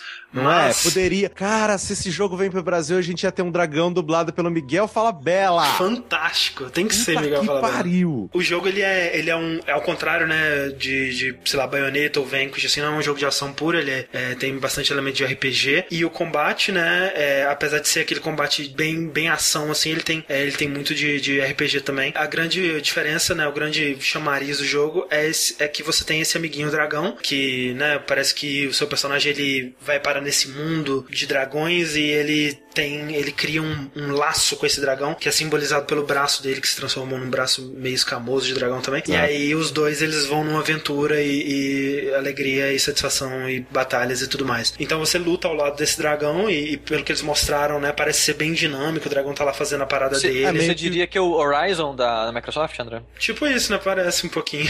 Não, mas eu, eu senti muito mais ele, assim, desse negócio, tipo, da sua relação com o dragão, na jogabilidade, você meio que dando uns, uns ping points, assim, tipo, Sim, ó, você dá uns ataca comandos. aquilo ali. Você não controla ele diretamente, mas você Exato. dá um, tipo, uma ó, direção, né? Mata aquela galera ali enquanto eu me preocupo com esse pessoal aqui. O que mais me chamou atenção, o que mais me animou, assim, primeiro que o jogo tá, ele tá bem bonito, bem, bem legal visualmente, assim, eu gosto muito do design do dragão, mas eu gostei mais ainda do, do visual do mundo, porque você olha no horizonte, né, e tem aquelas ilhas flutuantes, tipo Avatar, ou tipo, sei lá, qualquer coisa que tem ilhas flutuantes. E o que é maneiro, porque se for um jogo de mundo aberto, e o que deve ser, né, é, significa que foi um jogo de mundo aberto pensado em você ter a habilidade de voar num dragão, né? Então você vai poder explorar essas ilhas de uma maneira fluida e indo de uma ilha para outra. E, eles podem explorar muito bem. Eu acho que eu nunca vi um jogo de mundo aberto que use isso, né? Tipo, tem o, o Zelda, o é, Skyward Sword, né? Ele é mais ou menos isso que ele tem em Skyloft lá com as ilhazinhas e tudo mais, mas ele meio que, né, quando você vai pro, pro, pro chão. É ele... mais em, em, em, em, em cenas, né? É, em exato. lugares, Lugares é, fechados, né? exato. Não, não tem essa transição tão, tão direta, né? E, e, eu não me lembro de ter visto um mundo aberto que, desse jeito, que leva em consideração que você pode voar e, e explorar e, e, essa coisa toda, assim. É, então isso me parece muito interessante. É, tô, tô É, animado pro, Eu, pro- eu, eu acho o conceito dele interessante, eu achei ele muito bonito, mas o que eu vi de combate eu não achei muito interessante, não. É, o combate é a única coisa que me preocupa também, assim, a própria... Isso obviamente que é mais é, frescura minha, mas a movimentação do seu personagem também parece meio estranha. Ah, O que eu mais gostei, assim, com os, os, os carinhas e tal, tipo, eu achei o combate meio, tipo, ah, ok, você vai, Sim. aperta um botãozinho e o cara morre. É, parece Mesh Button total. Com os Mas caras. quando aparece o dragãozão lá, o, o dragãozão não, né? O, o bicho que você Bicho, vai enfrentar ah. no final do trailer, naquela parte eu achei extremamente interessante. Sim. Né? De, tipo, de você atirando de longe e tal, e aí você, né, entra naquela armadura e vai pra cima dele, tipo, aquilo eu gostei bastante, eu gostei realmente bastante, assim. Então, E tem aquela coisa também, a gente não sabe é, exatamente como que vai ser. é, Qual que vai ser o foco do jogo, se, é o, se o combate é o foco, ou se ele tem uma história maneira, se ele. é, por exemplo, tem um, um grande aspecto. Platinum, né? Então acho que daí a gente já tira a base. É, mas eu não sei, porque se eu acho que se fosse 100% combate, ele também ele teria,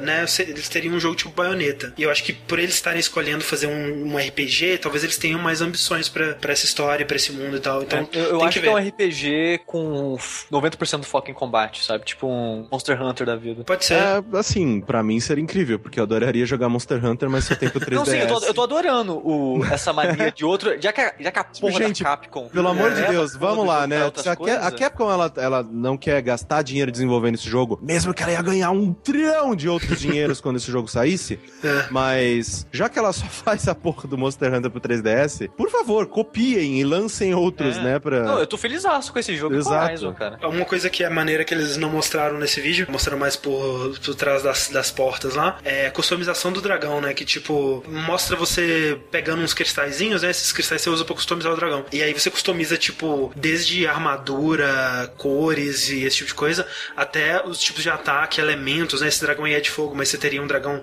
elétrico, um dragão de gelo. Sim, que é mais legal. Quando no final, né, eles mostram que você pode se juntar com outros três ou, Sim. ou dois. É três, né? São quatro é, pessoas. Mas é, isso. Você então mais são mais três. você e mais três pessoas, e aí, tipo, cada um chega com o seu dragão. É, né? você leva o seu dragão customizado Isso pra. eu achei genial, achei muito, muito bacana. Quero ver o caos que vai ser isso, quatro É? dragões gigantes batalhando, né? Mas vamos ver. Eu, eu confio no, no Hidekami, eu acho que é um, um bom game designer aí. Eu nunca, nunca fez nada que eu desgostei, por mais que eu não tenha jogado Wonderful 101. E mais um jogo exclusivo, né? Infelizmente, aí vai sair só pro Xbox One. Se a gente der sorte, sai pra PC também. Por favor, nossa, seria incrível. Outro jogo exclusivo de Xbox One que me interessa muito, esse mais do que todos os outros juntos, é o Quantum Break. Que, Que- né, ele sumiu durante uns meses, né? Exato. E não apareceu na E3 e todo mundo, ih, caralho, não apareceu que na E3, o aconteceu? que, O tá que aconteceu?" acontecendo? E aí a gente descobre, ok, agora a gente sabe o que tá acontecendo. Mudaram todos os atores do negócio. Isso, é, eles contrataram é, atores grandes, Atores, né, atores. cara? Atores, atores, né? O, tem o Littlefinger do, do Game of Thrones, Ele é, o, aquele é ótimo. tem o, o Charlie do Lost, Dominic Monaghan. É, O, o- o X-Men de Gelo é o X-Men de protagonista Gelo, agora. exato. Sim, o Homem de Gelo. Tem aquele cara do The Wire. É... Sim, aquele moreno, né? Isso. O... Ai, caramba. Eu esqueci Cara o nome Lost, dele. tá dizendo? É, que aparece no Lost também.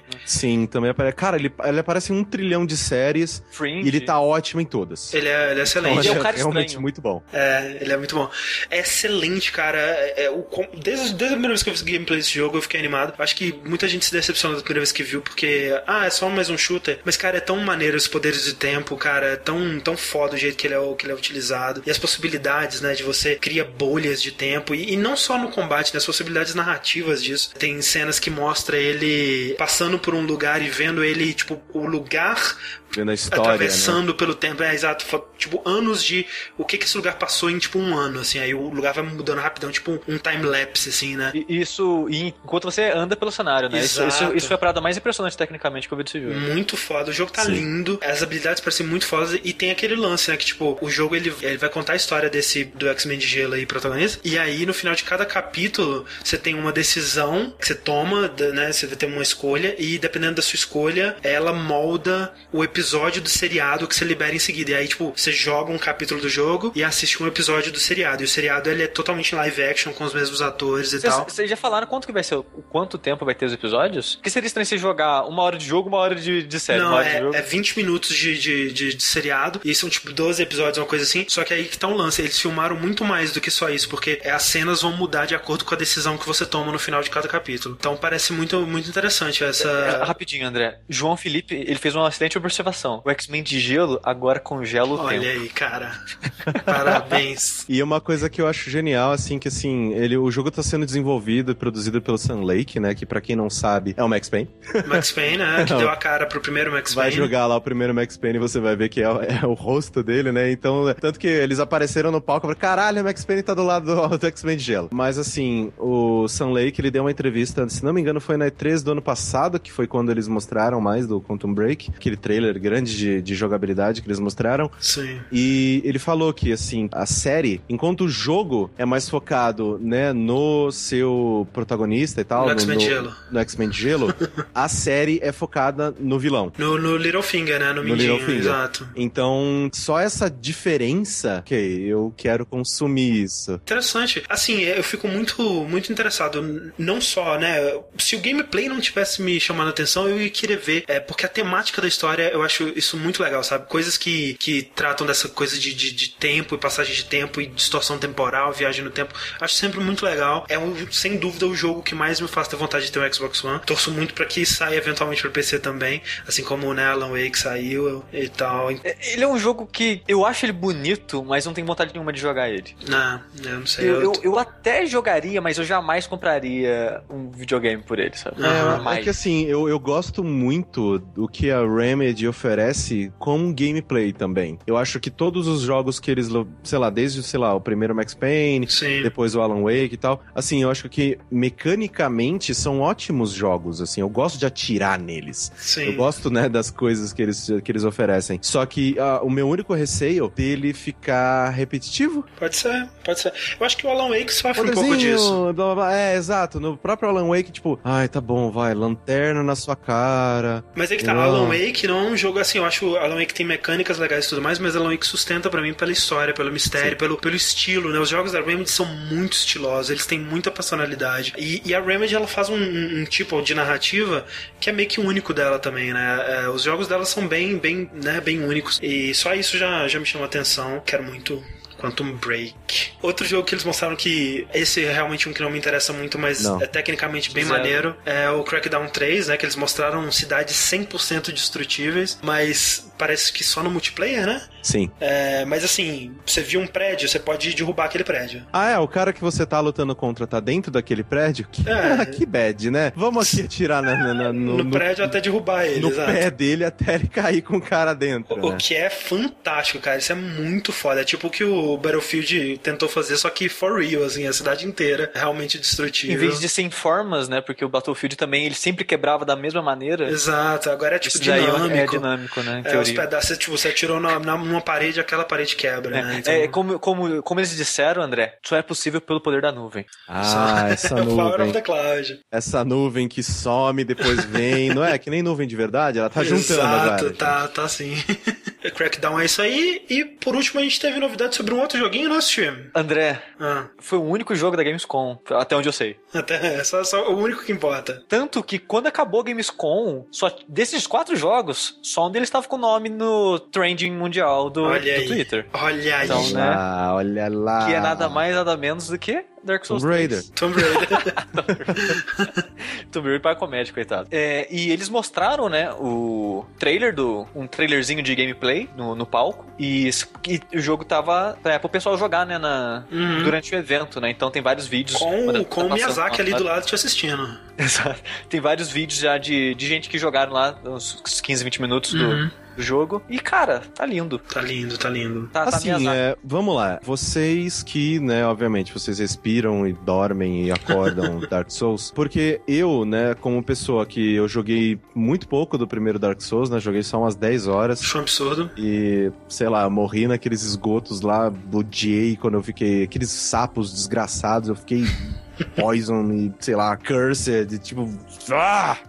Aí eu parei porque eu fiquei puto. Sim. Peraí, eu já tenho uma vida pequena. Você realmente travou ela pela metade agora? Não, Só não quero mais. Mas. Ah, e foi num, num, num- lugar que eu tava andando e, tipo, tinha uma, uma porra de uma armadilha e ele me jogou num lugar cheio de sapo. Era pra morrer mesmo. Ah, já aconteceu isso comigo também. Ah! Ok. Raiva desse jogo. Inclusive, eu tava assistindo os vídeos do Dogão, né? Do pessoal do Calibre Lordal. Sim. E eles chegaram, tipo, no mesmo ponto em meia hora, tá ligado? Tipo, É, é total. Mano, eu demorei 10 horas pra chegar aí, É cara. normal, cara. Bom, Mas a anyway, primeira vez que você tá jogando, o negócio é isso. Essas Exato, 10 exato. horas que você teve correndo foi aprendizado. Vamos lá, a pergunta que eu tinha pra fazer pra vocês era o seguinte: eu senti o jogo muito mais rápido do que eu vejo de Dark Souls.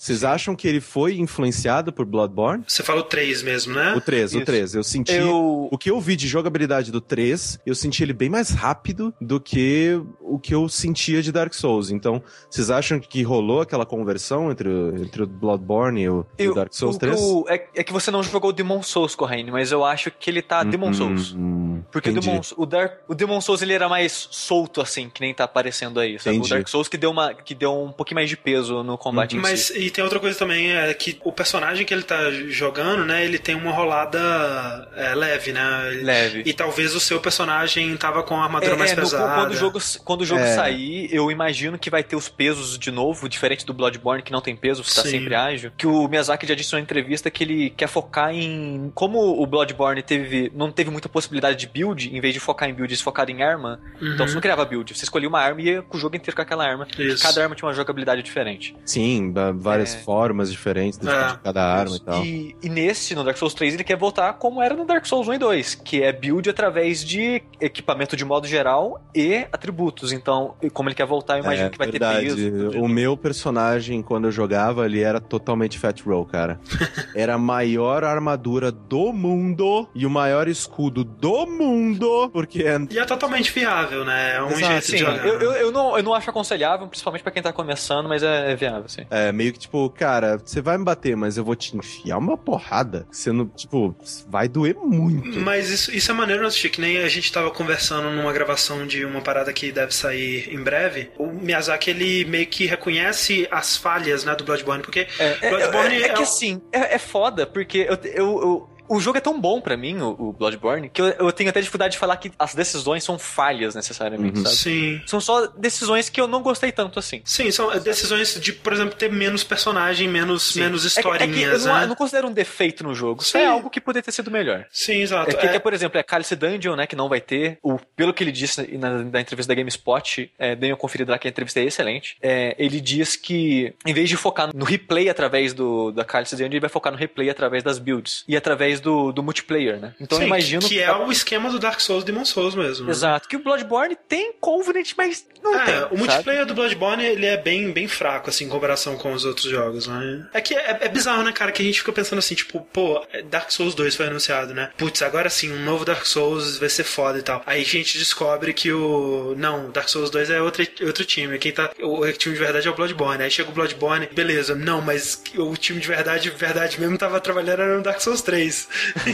e Não, aí, eu, tipo. eu, eu não, não achei que Não, eu também assim. acho. não. Mas assim, o Bloodborne ele tem essa pegada, tipo assim, ah, ele é, ele é o primeiro Dark Souls nessa nova engine, nessa nova geração. Então é, é natural que ele tenha menos coisa mesmo. Então, tipo, Dark Souls 3 vai ser o true Dark Souls Experience na nova Sim, geração. É como se fosse. É que, tipo assim, você vê o Demon Souls, Demon Souls é excelente. É. E, mas só que você vê que ele podia ser mais, sabe? Você vê que o jogo é curto, tem poucos chefes, poucas áreas. Você, você vê, você sente que o jogo podia ter mais conteúdo. Mas ele foi o primeiro que eles fizeram naquele fórmula, né? Estava experimentando e tudo mais. Uhum. E o Dark Souls, eles construíram em cima, e pra, na minha opinião, o Dark Souls é uma evolução em todos os sentidos do Demon Souls. Sim. E o Bloodborne pode se ver que é da mesma maneira, né? Porque ele ficou muitos anos em desenvolvimento, porque estava criando a engine, criando um monte de coisa em cima, né? Os assets Uhum. em, de, da nova geração e tudo mais. Então agora o Dark Souls 3 ele já tem o case sendo construído em cima, né? Sim. Tomara que os loadings sejam mais legais.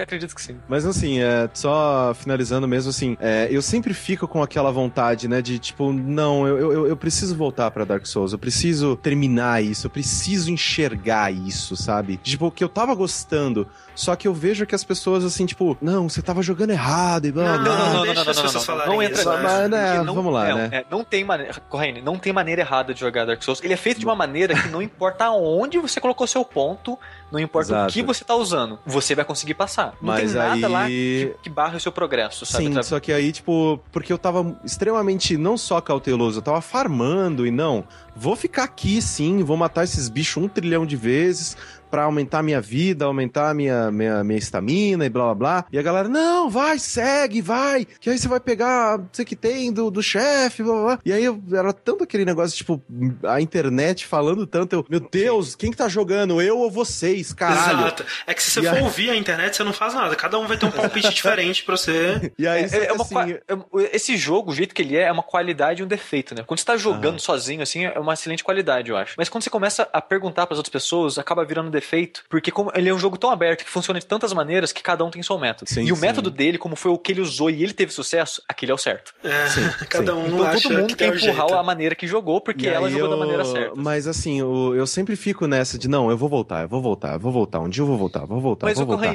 É, tenta, tenta só voltar que a, assim, então, só porque- que aí eu vejo o Dark Souls 3. É. É, ah, tão bonitos os gráficos, Tá gente. bonito, eu tá quero bonito. jogar ele. Eu quero mais jogar os velhos, não. Me dá logo esse novo.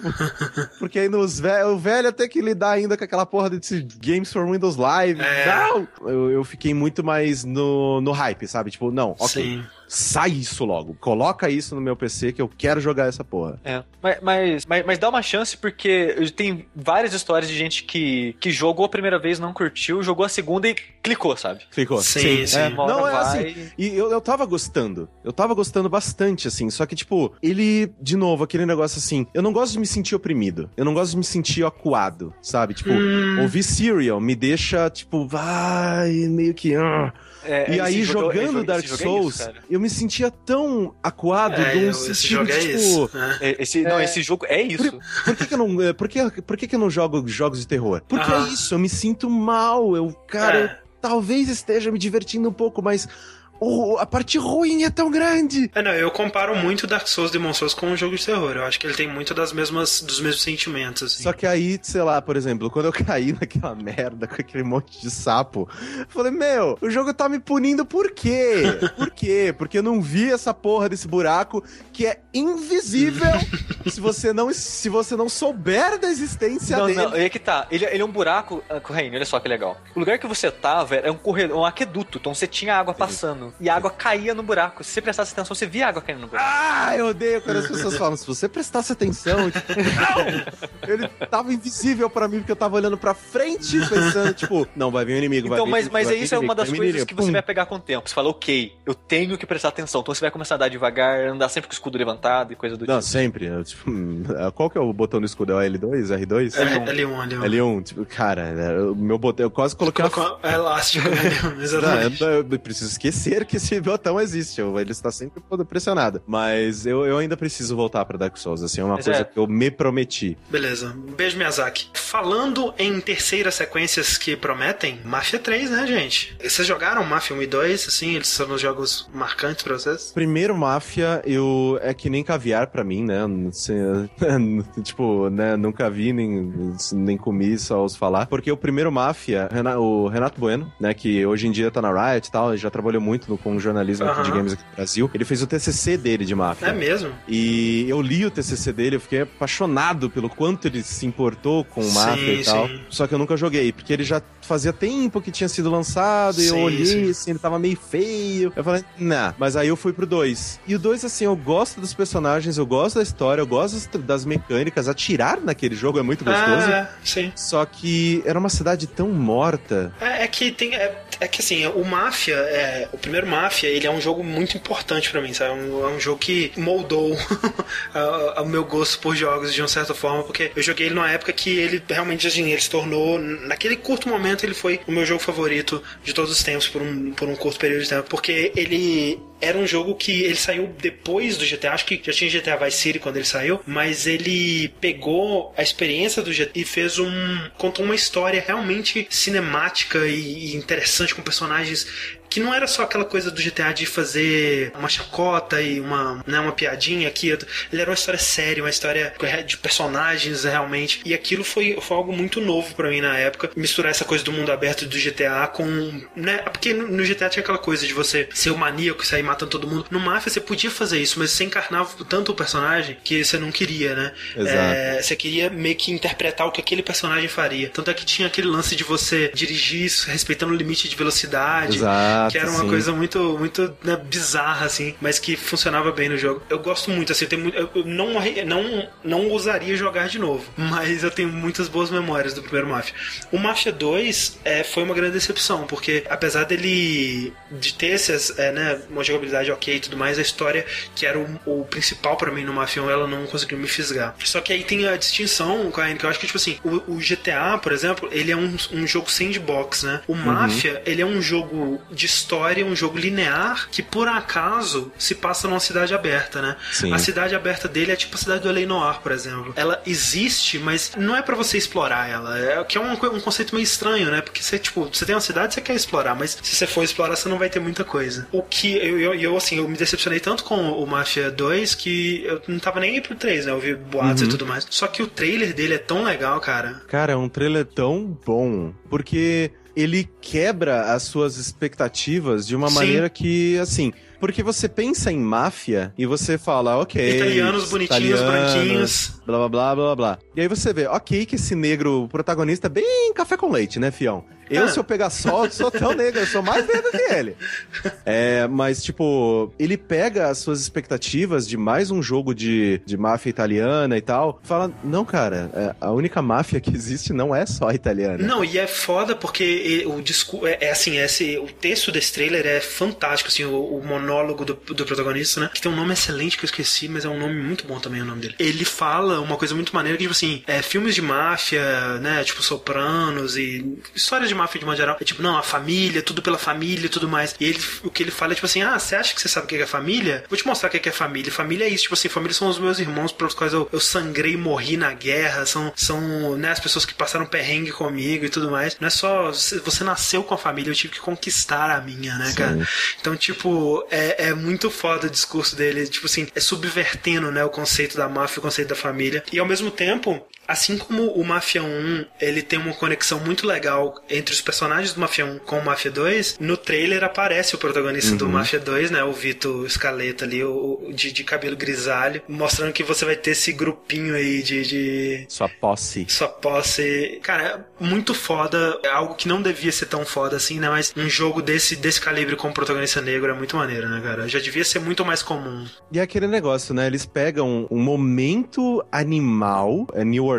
Sim, muito e, foda. Tipo, todos aqueles pântanos, assim. New Orleans é, uma, é, um, é um lugar dos Estados Unidos que o pessoal sente ele como se fosse um lugar meio místico, né? É, total. Porque além, obviamente, de, te- de ter uma, uma enorme concentração de negros, então a cultura negra, a cultura africana, a cultura desse, de tipo, daquela velhinha que vai ver Uhum, uhum. a, a, a- a magia. Voodoo, né? O Haiti, aquela coisa bem haitiana Então, tipo, ali. isso, cara, eu acho assim, eu acho Nation incrível, é um puta de um lugar foda e que eu não vejo sendo tão explorado. Sim, sim. E tipo, ah, que bom, sabe? Eu fico, porra. É, não, é, é um, é um, vamos. é um, né, um, um ar puro, assim, sendo soprado nas nossas caras, assim, Porque, que tipo, eu não esperava. Porque, assim, você vai contar, sei lá, a história da máfia italiana de novo. De novo, exato. Aí vai ter, ah, beleza, o cara que é o consigliere, e aí vai lá e não sei o que Tem tem. que subir na aqui. vida e tal. Ah, e primeiro você começa socando pessoas que devem dinheiro. Bom. e aí você vai, aí daqui a pouco você vai dar uns tecos no cara que deve dinheiro pro Dom. Ah, tipo, obrigado por mudar isso, sabe? Tipo, me manda coisas novas, né? Eu fico, porra, ainda bem, né? E é um trailer tão bom. O trailer tomou com músicas muito boas, né? A Pan tá falando aqui, tem. Toca não só Along the Watchtower, como também é, House of the Rising Sun, no mesmo trailer, né? Que, vamos lá, né? House of the Rising Sun, tipo, você coloca isso em um trailer, tipo, ok, você já recebeu aqui um like, já recebeu a minha atenção. Acho que se bobear ainda toca Fortnite Sun na, na cena do Vietnã, porque você é contratualmente obrigado a tocar Fortnite Sun se aparecer um helicóptero em Vietnã, assim. Exato. Não tem como, né? Isso ou Stones, né? Exato. Maravilha, Mafia 3 a gente tá empolgado e eu quero ver mais, né? Vamos ver se Veio o do nada gameplay. e, né? né? O pouco que eu vi do gameplay, né? Porque ele também tava para as pessoas jogarem lá na, na Gamescom como o Dark Souls, né? Então você vê alguns vídeos de gameplay, né? Da galera filmando a tela enquanto tava testando Uhum, o jogo uhum. lá e tal. E assim, de gameplay eu senti que ele é bem competente. Aham. Só que os carros capotam e explodem muito fácil. É. tipo, meu Deus do céu, É, gente. tomara que eles acertem tanto. né, no jogo mesmo. Então, eu, assim, mas o que mais me chama a atenção nele é realmente a história. Eu jogo esses jogos, assim, de mundo aberto primariamente pela história. Então, Sim. tipo, nisso ele já me, já me pegou pelo saco, já me puxou, assim, ok, vem, eu, eu- você tem a minha atenção. É, vamos ver. Mafia 3 promete Mafia 3, sabe quem não promete? Hum, A Konami. O que, que Ela tá promete sim. acontecendo com a Konami, Promete que vai se fuder, meu Deus. vai se dar mal. Não, promete que vai continuar fazendo patinco e jogo pra celular mesmo, né? Porque é isso que dá dinheiro pra eles. É, Mas vamos lá, o jornal Nikkei, que é um jornal é, japonês, ele fez uma reportagem que foi traduzida posteriormente por diversos sites e também pelo próprio Nikkei, porque ele sentiu, né, que a atenção das pessoas estava muito grande, então eles, eles mesmos traduziram, né, diversos dos, dos conteúdos para o inglês. Foi uma reportagem bem estranha sobre a Konami, bem preocupante. bem preocupante, né? É. que ela, desde que ela lançou o Dragon Collection pro celular, ela viu que ela gastou pouquíssimo, né, num jogo para celular e o retorno foi extremamente alto. E aí ela parou assim: "Ah, por que que eu tô dando 100 milhões pro Kojima mesmo?" É, e teve toda aquela coisa, a gente, né, a gente já falou é, um Sim. bocado disso aqui, teve todo aquele lance da a, a dança das cadeiras que rolou lá, chegou com certeza, né, o quem tá no, no poder agora é alguém que Exato. não se importa, não tá nem aí pro, pro legado da Konami, não tá nem aí pro legado dos videogames, né, porque chega a ser, assim, quando você pensa num- num- numa questão de preservação histórica, chega a ser um desrespeito, né, cara, com o legado dessa companhia que tá aí na década, uma das companhias mais antigas dos videogames.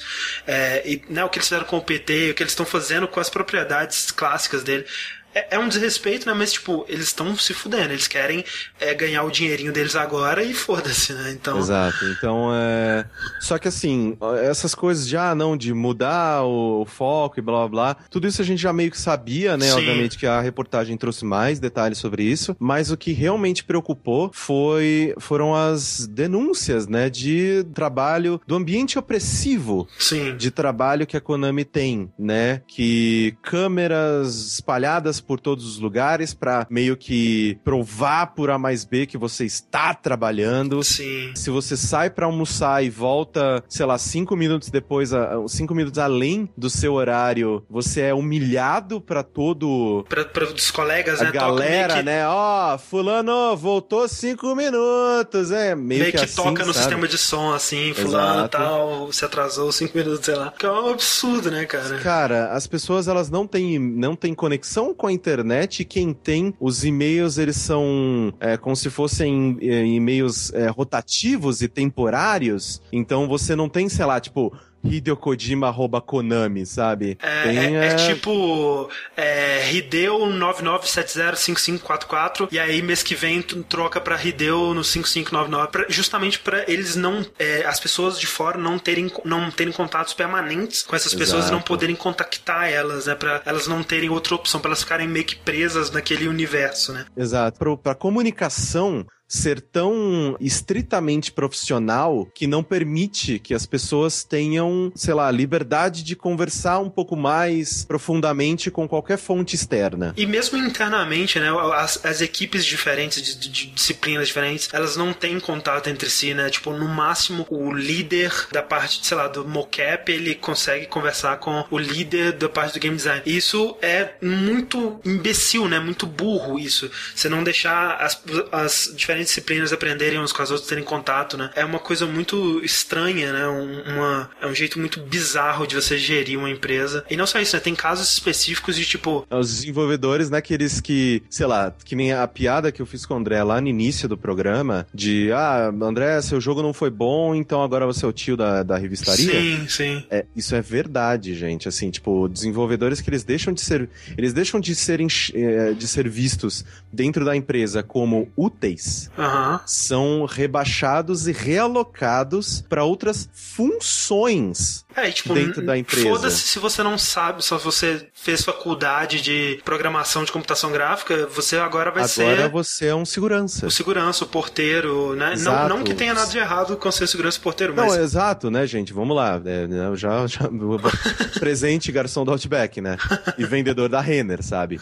Mas, cara, você ser, sei lá, tipo, é designer de um jogo dentro de uma empresa que faz jogos e, sei lá, um seu último filho não fez muito sucesso, não vendeu o esperado. Sim. E ah, beleza, a partir de semana que vem você é o segurança ou você é o cara que vai limpar a nossa academia. Aí pensa assim, ah, o cara, o que que ele, o, por que que ele tá fazendo isso, né? Ele pode se demitir e tal. Mas é justamente, bom, no Japão tem essa cultura de, de lealdade à empresa, né? Sim. E o cara que tá lá, sei lá, às vezes há 10 anos, há 15 anos, ele não tem outros contatos, ele não fez networking, ele não sabe nem o que fazer da vida dele se ele sair dali, é, isso sabe? não é uma realidade lá no Japão, né? De tipo, esse negócio de que a gente aqui, se você entra numa empresa é, e, cara, não clicou, é. Obrigado, gente. Exato. Tchau. Estou indo para a próxima e tal. Tipo, isso não é comum no Japão. É. As pessoas meio que ficam, né, dentro de uma empresa a vida delas, né? Sim.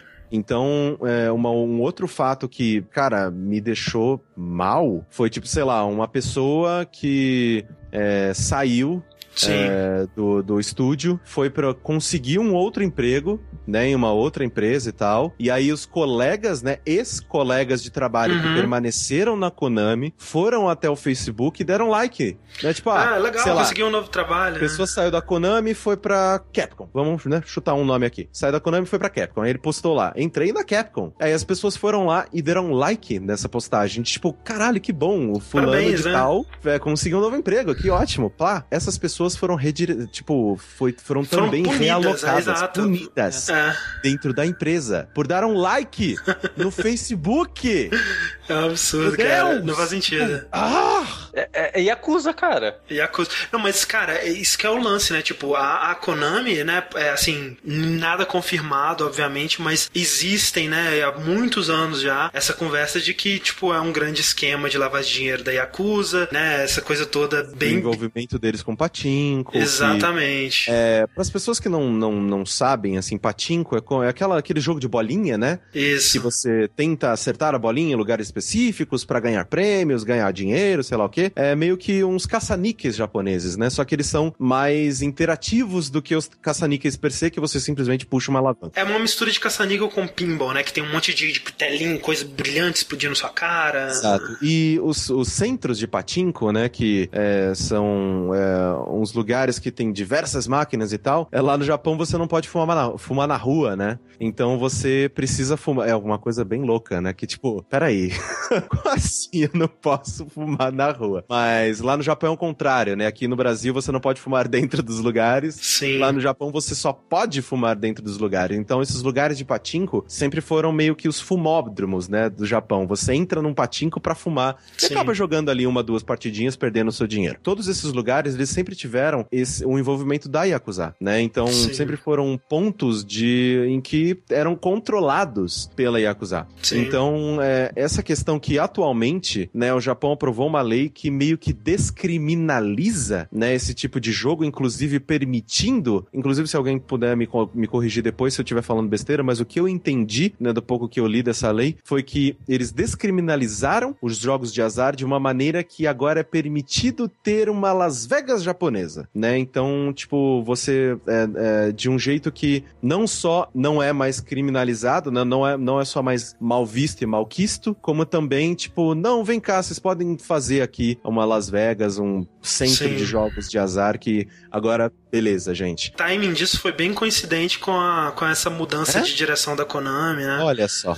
Que coisa. Com, com o Kojima saindo e essa história toda, E né? aí é foda, né? Que, que, que a gente tá falando, né? No Japão tem toda essa coisa da lealdade. E você vê tanta gente, né? Tanta, tanta gente que saiu da Konami, né? Dá pra imaginar realmente que a coisa lá não é legal, né? Tipo, porra, Akira Yamaoka, o próprio Taki Fuji, o Kojima, né? O pessoal lá do, do Team Silent. Então, Iga, é, né? O Igarashi, putz, é verdade. Então é, é foda isso, né, cara? Assim, eu realmente torço, assim, eu- a única coisa que eu quero é que Metal Gear Phantom Pain tenha ficado um bom jogo. Seja tudo que ele pod- poderia ser, né? É que tomara que essa merda não tenha afetado o, o potencial daquele jogo. Depois disso, Konami, exploda. Foda-se. Foda-se. Uma boa. Falaram aí no chat, é boicote a Konami. Não precisa boicotar, não tem jogo. Não, não tem jogo aí, tipo, cara.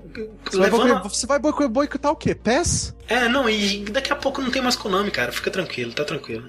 Tipo, Ou o nos que, é, jogos, pelo menos. o que é bem triste, né? Quando a gente para pra pensar que eles não vão largar o osso. De- É. No sentido de, tipo, não vai rolar com a Konami que rolou com a THQ. Não vai rolar, tipo, galera, faliu, Não, é, é esquece saudão. Contra, esquece Tipo, Castlevania. essas, essas, essas séries, elas vão morrer junto com a empresa. Não vão morrer, elas vão ficar só em patinco e É pior do que a morte. celular. É Pior pior, do que a do morte. Exato. É você ver, é como se você tivesse, sei lá, uma pessoa que você ama muito É o cadáver reanimado. e é exatamente, ela vira um puppet na mão de uma pessoa horrorosa. Exatamente. É isso que acontece É, não, vide Konami. aquele trailer fantástico do Castlevania Erotic Violence lá. Então é isso aí, cara. É isso que a gente tem pro nosso futuro. É, né? Good riddance, Konami. Foi bom enquanto durou. Valeu pelo, pelo... Obrigado pelos peixes. E aí, né? Obrigado pelos peixes. Valeu, falou. Falando em Silent Hill, nós temos no seu primo da Capcom, Resident Evil. O, o primo, o primo feio. Primo bonito, bonito. Ah, O que que rolou com, com o Resident Evil aí, Sushi? Então, diz a, diz a lenda aí, a lenda dizia, né, uns dias atrás, Uhum. muitos boatos, muitos boatos. Quem, quem, quem segue lá o Demartini, né, que é o, o cara do Resident Evil, Sim, todas as notícias de Resident Evil. todo dia, cara, sem, sem sacanagem, todo dia de manhã, durante uma semana, era um boato novo do remake do Resident Evil 2. Até que um dia confirmaram de vez, enfim, né, que fizeram lançar aquele videozinho mega tosco de um cara de, né, tá, tá- tá de moletom, né, de We do no- it! E a essa frase do é lado, né? ótima, né? Tipo, Tinha que, ter, tinha que ter o, o, o Shia LaBeouf, né? Alguém tem que fazer essa montagem. Ele todo empolgado, né? Feliz, falando que, enfim, eles vão conseguir fazer o remake do Resident Evil 2 e não sei o que lá, estou empolgado e agradeceu o apoio de todo mundo, porque, né, foi, foi o barulho que a galera fez que convenceu a Capcom. É, que eles fizeram. Antes eles tinham feito, né? Tipo, uma pesquisa no, no Facebook, assim. Mas foi uma coisa uma post- muito bizarra, né, cara? Foi um. É, ma- ma- foi é, meio estranho, assim, porque a maneira com que o produtor ele fala, né, sobre isso, é meio que, tipo, muito como se ele tivesse muito animado pra fazer isso. Só que a Capcom não queria. É. Tipo, não, moleque, pá, é, porra, vai fazer Monster Hunter.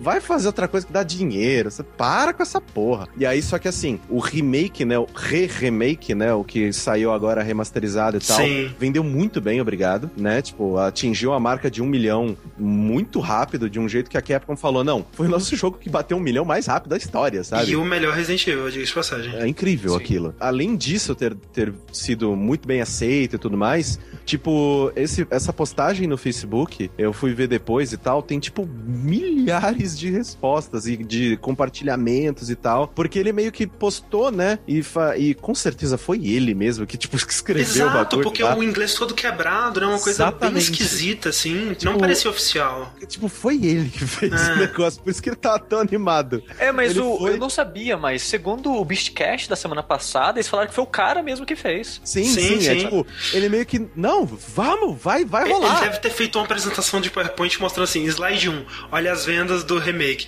Slide 2, Final Fantasy VII Remake. Slide 3, Profit. Ele. ok, gente, vamos lá, É, vamos fazer. slide 3, interrogação, interrogação, interrogação, slide 4, próprio. Profit, exato. Mas, tipo, então, por isso que eu achei tão carinhoso, assim, esse, esse anúncio de, tipo, de... Não, é o cara tá muito animado em fazer, deixa ele fazer, sabe? Não, Mas só- eu, vai. só, eu só achei. Eu, eu acho ótimo que eles estejam fazendo isso, e eu quero que eles sigam o padrão de remake do Então, é, primeiro sim, Resident sim, Evil. total. Sim, sim, Que aquilo. Mantenha o jogo Mas- antigo existindo, só que bonito. Exato, é, mas, mas a- além de manter, dá aquelas pequenas quebradas. Sim, que, de, tipo, a expectativa, né? Exato, tipo, vou passar nesse corredor dos cães aqui. Nada acontece. É, Tipo, Exato. como assim nada aconteceu? E aí ele te pega de uma maneira diferente. exato. E Isso. então, isso eu acho bem legal, assim, que eles fizeram direitinho no remake. E eu espero muito que eles façam no, no, É. no- nesse, no remake do 2. Mas eu acho caído é que, tipo, é tão foi eles anunciarem num, assim, sabe? É, não mostrou um trailer nem nada, foi sim, bem, foi sim, bem mas é que caído. assim, eu acho que ele precisava botar isso pra fora. Sabe quando você, é, você fa... sei lá, você tem um projeto novo. E aí você fala, meu, se eu não mostrar isso pras pessoas, é capaz que eu desanime no meio. É, tem que mostrar pra ser Eu oficial. preciso mostrar pra, tipo, pra que role cobrança e isso não seja meio que colocado debaixo dos panos. É, Então eu sinto que o medo dele foi, não, cara, eu preciso falar disso pras pessoas pra gente, para ninguém barrar mais isso aqui dentro. sim. Então, eu- por isso que eu gostei, assim, tipo, e sei lá, o cara tava super animado, eu gostei É, dele. ele então, tava animado, então é realmente, eu, assim, a animação dele me anima. Mas é, eu vou guardar, né, minha empolgação para enquanto, eu- né, eles não falam qual que é a direção que vai tomar. Porque eu posso muito bem ver. Ó, o Hideki Kamiya não deu bloco. Não deu bloco. Porque eu posso muito bem ver é, eles, né, seguindo, fazendo uma parada, sei lá, até episódica no estilo do Revelations 2, Não, assim, sabe? Deus, no, no mesmos moldes, assim, põe, põe o mesmo engine, mesmo esquema e só recria os cenários do Resident Evil 2 e, e seria muito decepcionante, né, cara? Eu, eu acho que eles têm que pegar o que o Shinji Mikami fez com o remake e copiar né, ao pé da letra, ver todo, tudo que ele fez. E é foda, né, cara? Porque o remake foi feito pela equipe do Shinji Mikami e tudo mais, que é o diretor do Resident Evil original, né? É, e por isso ele sabia, né? Ele sabia o que ele fez, ele sabia o valor de, da importância das coisas que ele fez e ele conseguiu, né? Melhorar o que ele fez com a tecnologia né, superior e tudo mais. Esse cara, eu não sei quem é esse cara, eu não sei se ele já trabalhou, eu não sei em qual Resident Evil ele já trabalhou. Sem dúvida, o, o, o Não, ele já Ka- tá na Capcom e trabalhando com Resident Evil desde sei lá quando, assim. Ele já trabalhou em vários Resident Evil. Mas, por exemplo, o Resident Evil 2, eh, o original, foi dirigido pelo Hideki Kamiya, né? E o Hideki Kamiya tá na Platinum lá fazendo Scalebound. Então, é, né, nenhum envolvimento dele. Então, é, é meio, meio assim, né? Meio preocupante. Mas vamos ver. E assim, o que eu mais me preocupo é que eu joguei Resident Evil 2 tantas vezes. Sim, sem dúvida o que eu mais eu joguei. sei aquele jogo de cor. É, dois, dois. Então, eu. Por, por assim, jogar o, o remake do primeiro foi legal. Porque assim, eu terminei o primeiro uma Sim. vez. Uhum. Sei lá, lá em 90 e blé, 97 que eu joguei, eu acho. Uhum. E foi ali, ok, beleza, terminei, tá. O 2 é um negócio que, tipo, não, eu joguei, tipo, joguei uma vez quando saiu, aí uma vez no ano seguinte, aí outra vez no ano seguinte, aí no ano seguinte. Sim, sim. Tipo, ele ficou comigo por muito tempo, assim. Uhum. Então, eu acredito, assim, que, tipo, sei lá, o 2 deve ser, sim, o favorito de muita gente. Então. É assim, é ótimo que eles estão fazendo, mas assim, o buraco é muito mais embaixo dessa vez. É, eu, eu vejo assim, é possível, né? E vide aí o, o remake do 1, né? Que o 1 ele é um jogo querido e o, o remake ele se tornou basicamente o Resident Evil favorito de praticamente todo mundo que jogou ele, né? E é um jogo realmente absurdo, assim, eu não acreditava que um jogo naquele estilo pudesse funcionar em 2015, e eu joguei ele em 2015 e eu amei o jogo. Eu nunca tinha jogado o remake, tinha muitos anos que eu não jogava o primeiro Resident Evil, e eu achei fenomenal, ah, cara. Tipo, é muito raro, é, é, muito raro comigo eu sentir essa ânsia de jogar o mesmo jogo tantas vezes. Que nem o, o primeiro Resident o, o remake, pra platinar eles tem que zerar, são umas 6, 7 vezes, sabe? Sim, sim. Eu terminei 6, 7 vezes e terminei mais 10 depois, cara. tipo, eu adorei, eu amei o, o remake. É, é, ótimo. é ótimo, é um ótimo jogo. Né, se eles conseguirem fazer algo parecido com o 2, já, já fico bem feliz. Torcer, torcer, torcer pra que não seja. Assim, por mais que eu goste, né? Eu gosto muito de Resident Evil 5, 4, 6 até, né, que é uma opinião um pouco popular, mas eu gosto muito de Resident Evil 6. Eu realmente ficaria é, muito eu, triste eu, se fosse no estilo dele. Eu entendo porque é, Resident Evil 4, 5, 6, né? Tipo, mais Sim. o 4, né? Que é uma, uhum. meu, meu favorito. É mais unânime, novo, uhum. né? É. Eu entendo porque que ele funciona, mas aquilo não, pra mim, não é mais Resident Evil. É, é outra parada, sem é dúvida. outra parada. Sim, é uma, então... uma coisa muito boa, mas realmente é um outro sim, tipo de jogo. Sim, é outro negócio. Por favor, que ele não seja assim, sabe? Tomara, que ele não tomara. seja isso. Não quero ninguém dando porrada em, em pedra no, dentro do dando, vulcão. Dando piruetas. Por mim, ambiente caracterizado ainda. Total, seria Totalmente. fantástico. Imagina, Cara, a qualidade que, de hoje é, em dia. o que, que, eles conseguiriam pré-renderizar hoje em dia seria foda, cara. Puta. Vamos ver. Vamos ver. Torcendo aqui, ficamos na torcida. E por enquanto, nós ficamos por aqui nesse nesse verso. Vamos, vamos encerrar com uma perguntinha. Então, uma pergunta. Aqui. Tem uma pergunta muito boa do Maxon. É, lê aí, Correia, você tem essa. Vamos lá. É, se dois jogos são relativamente parecidos, digamos que sejam da mesma franquia, e o que saiu antes possui uma história melhor, mas seja um pouco inferior tecnicamente, enquanto a sua sequência, direta ou não, tem uma história ligeiramente, ligeiramente menos interessante, mas tecnicamente seja superior, qual dos dois você acha que seria o melhor deles no geral? Por exemplo, Persona 3 e Persona 4, na minha opinião, é exatamente isso, mas eu prefiro o 3 por ter a história melhor. No caso, ele tá dizendo, Persona 3 tem a história melhor e a jogabilidade pior, o 4, na opinião dele, tem a história pior e a jogabilidade melhor, mas ele prefere o 3 porque tem a história Sim. melhor. Assim, eu não eu, joguei eu, o Persona 3, que... né? Então eu não posso, né, usar esse, esse exemplo, né? Uhum. E Persona 4, acho que, se for ver, acho que é o RPG mais. É, JRPG mais legal que eu joguei na minha vida, né? Então, tipo, vamos aí. Mas assim, eu sou o cara da história. Sim. Eu sempre sou o cara da história. Se a história é superior, eu provavelmente vou me inclinar é. ao jogo que tem a melhor história. É foda, porque assim, a, a, uma boa história, ela pode mascarar uma jogabilidade um pouquinho inferior. Mas. Spec Ops The Line? No caso, exato. Mas para uma jogabilidade é, mascarar uma história ruim, ela tem que ser muito boa. Então, assim, muito. no caso, no caso de um. de jogos é, relativamente parecidos, um, um, que é um pouquinho só melhor que o outro nesses aspectos, eu provavelmente ficaria com a história também. De Dito isso, eu discordo, eu acho que Persona 4 tem a melhor história e a melhor jogabilidade. Esse é o ponto que eu queria trazer.